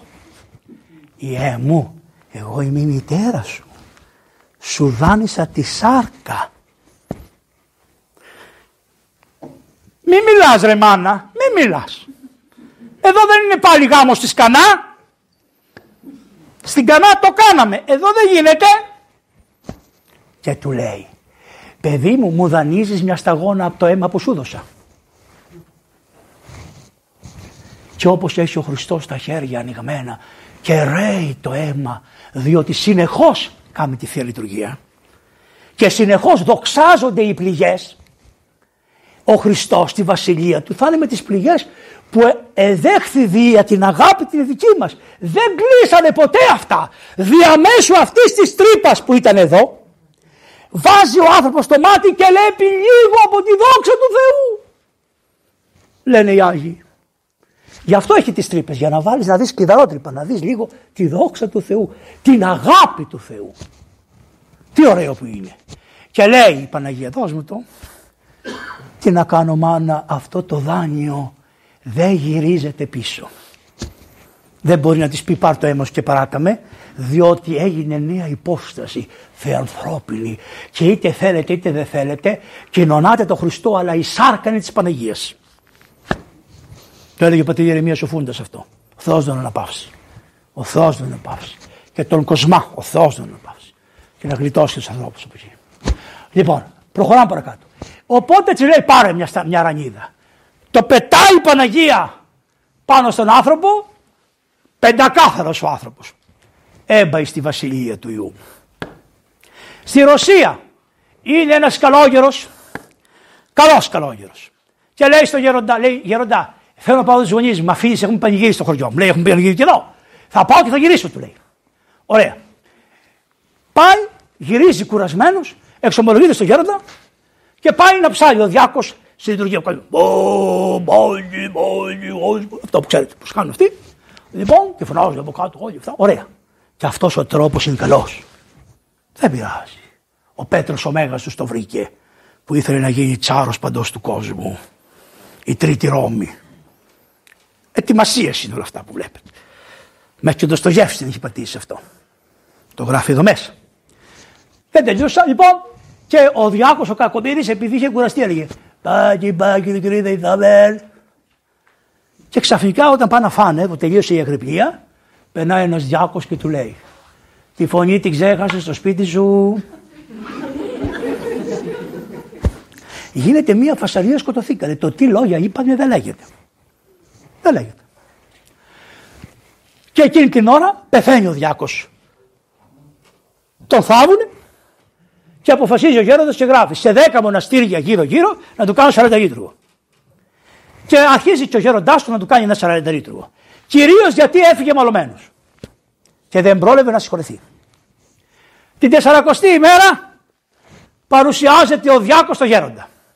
Γέροντά μου, σε ευχαριστώ πάρα πολύ, είμαι στον παράδεισο, δοξασμένος. Του λέει ο γέροντας. Καλό ρε παιδί μου, του λέει, πώς πήγες στον παράδεισο εσύ; Λέει, να σου πω, λέει γέροντα. Α, λέει από τα 40 λίτρου που σου κάνανε τα άλλα μοναστήρια. Απάντηση του, του παιδιού. Τα λεφτά τους στάστρινε 40 λίτρου δεν μου κάνανε. Γι' αυτό λέει της εντυλαμένης εύχεστε υπέρ αυτών. Μην ξεχνάτε αυτούς που σας παρακαλέσανε με οποιοδήποτε τρόπο να προσεύχεστε είτε ζωντανούς είτε και κοιμημένου. Καλά λέει θα το ρωτήσουμε αυτό, θα το δούμε. Εγώ γέροντα από το 40 εγώ σου πήγα στον παράδεισο. Καλά του λέει, τα τελώνια πώς τα πέρασες; Και λέει αυτός, φσουτ! Λέει πώς; Γιατί ήμουν εξομολογημένος και κοινωνημένος. Και όποιον πήγαινα στα τελώνια, μου λέγανε τα τελώνια αυτά και λέγανε οι άγγελοι, εξομολογημένος κοινωνημένο. Εξομολογημένος κοινωνημένο. Γι' αυτό έχουμε την ορθόδοξη παράδοση λίγο προτού να πεθάνουμε να φέρουμε τον παπά. Αν μπορεί ο άνθρωπος να πει τα τελευταία του αμαρτίες ή, ή εκείνες που δεν έχει πίσω και ποτέ και να εξομολογηθεί και να κοινωνήσει. Εγώ είμαι υπεύθυνο των εμβολιασμών της Δυτική Αττικής. Δεν με ενδιαφέρει καθόλου δεν θέλουν. Τι κάνω. Βάζω ένα δισκοπότηρο με το σώμα και το αίμα του Χριστού εδώ. Είναι κατηγορίε 100 χρονών και λένε κάνεις το εμβόλιο, θα του πάρουν 100 ευρώ. Οι χρειάζεται λοιπόν με καλούν. Πάω λοιπόν, κάνω το εμβόλιο νοσηλεύτρια και τη ρωτάω, Γιαγιά, είσαι έτοιμη για να πεθάνεις;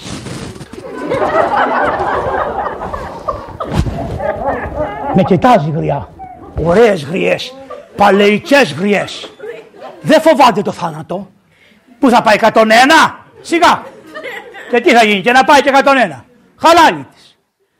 Μου λέει η γιαγιά, προσέξτε, μην τα πάρετε αυτά οι διαβόλοι, οι δημοσιογράφοι, οι εισαγγελείς κι όλοι. Εδώ είναι ομιλία ζωντανή και είναι θέατρο. Και όπως στο θέατρο μπορώ να πω ό,τι θέλω και εδώ μπορώ να πω ό,τι θέλω. Γιατί είστε μερικοί που τα κόβετε και τα... Όποιος το κάνει 10 εκατομμύρια ευρώ. Όποιος το πειράξει την ομιλία και την κόψει και τη ράψει θα έχετε... Δε... Μη και δεν σας το έχω πει, σας το λέω. Είναι και γραμμένο από κάτω.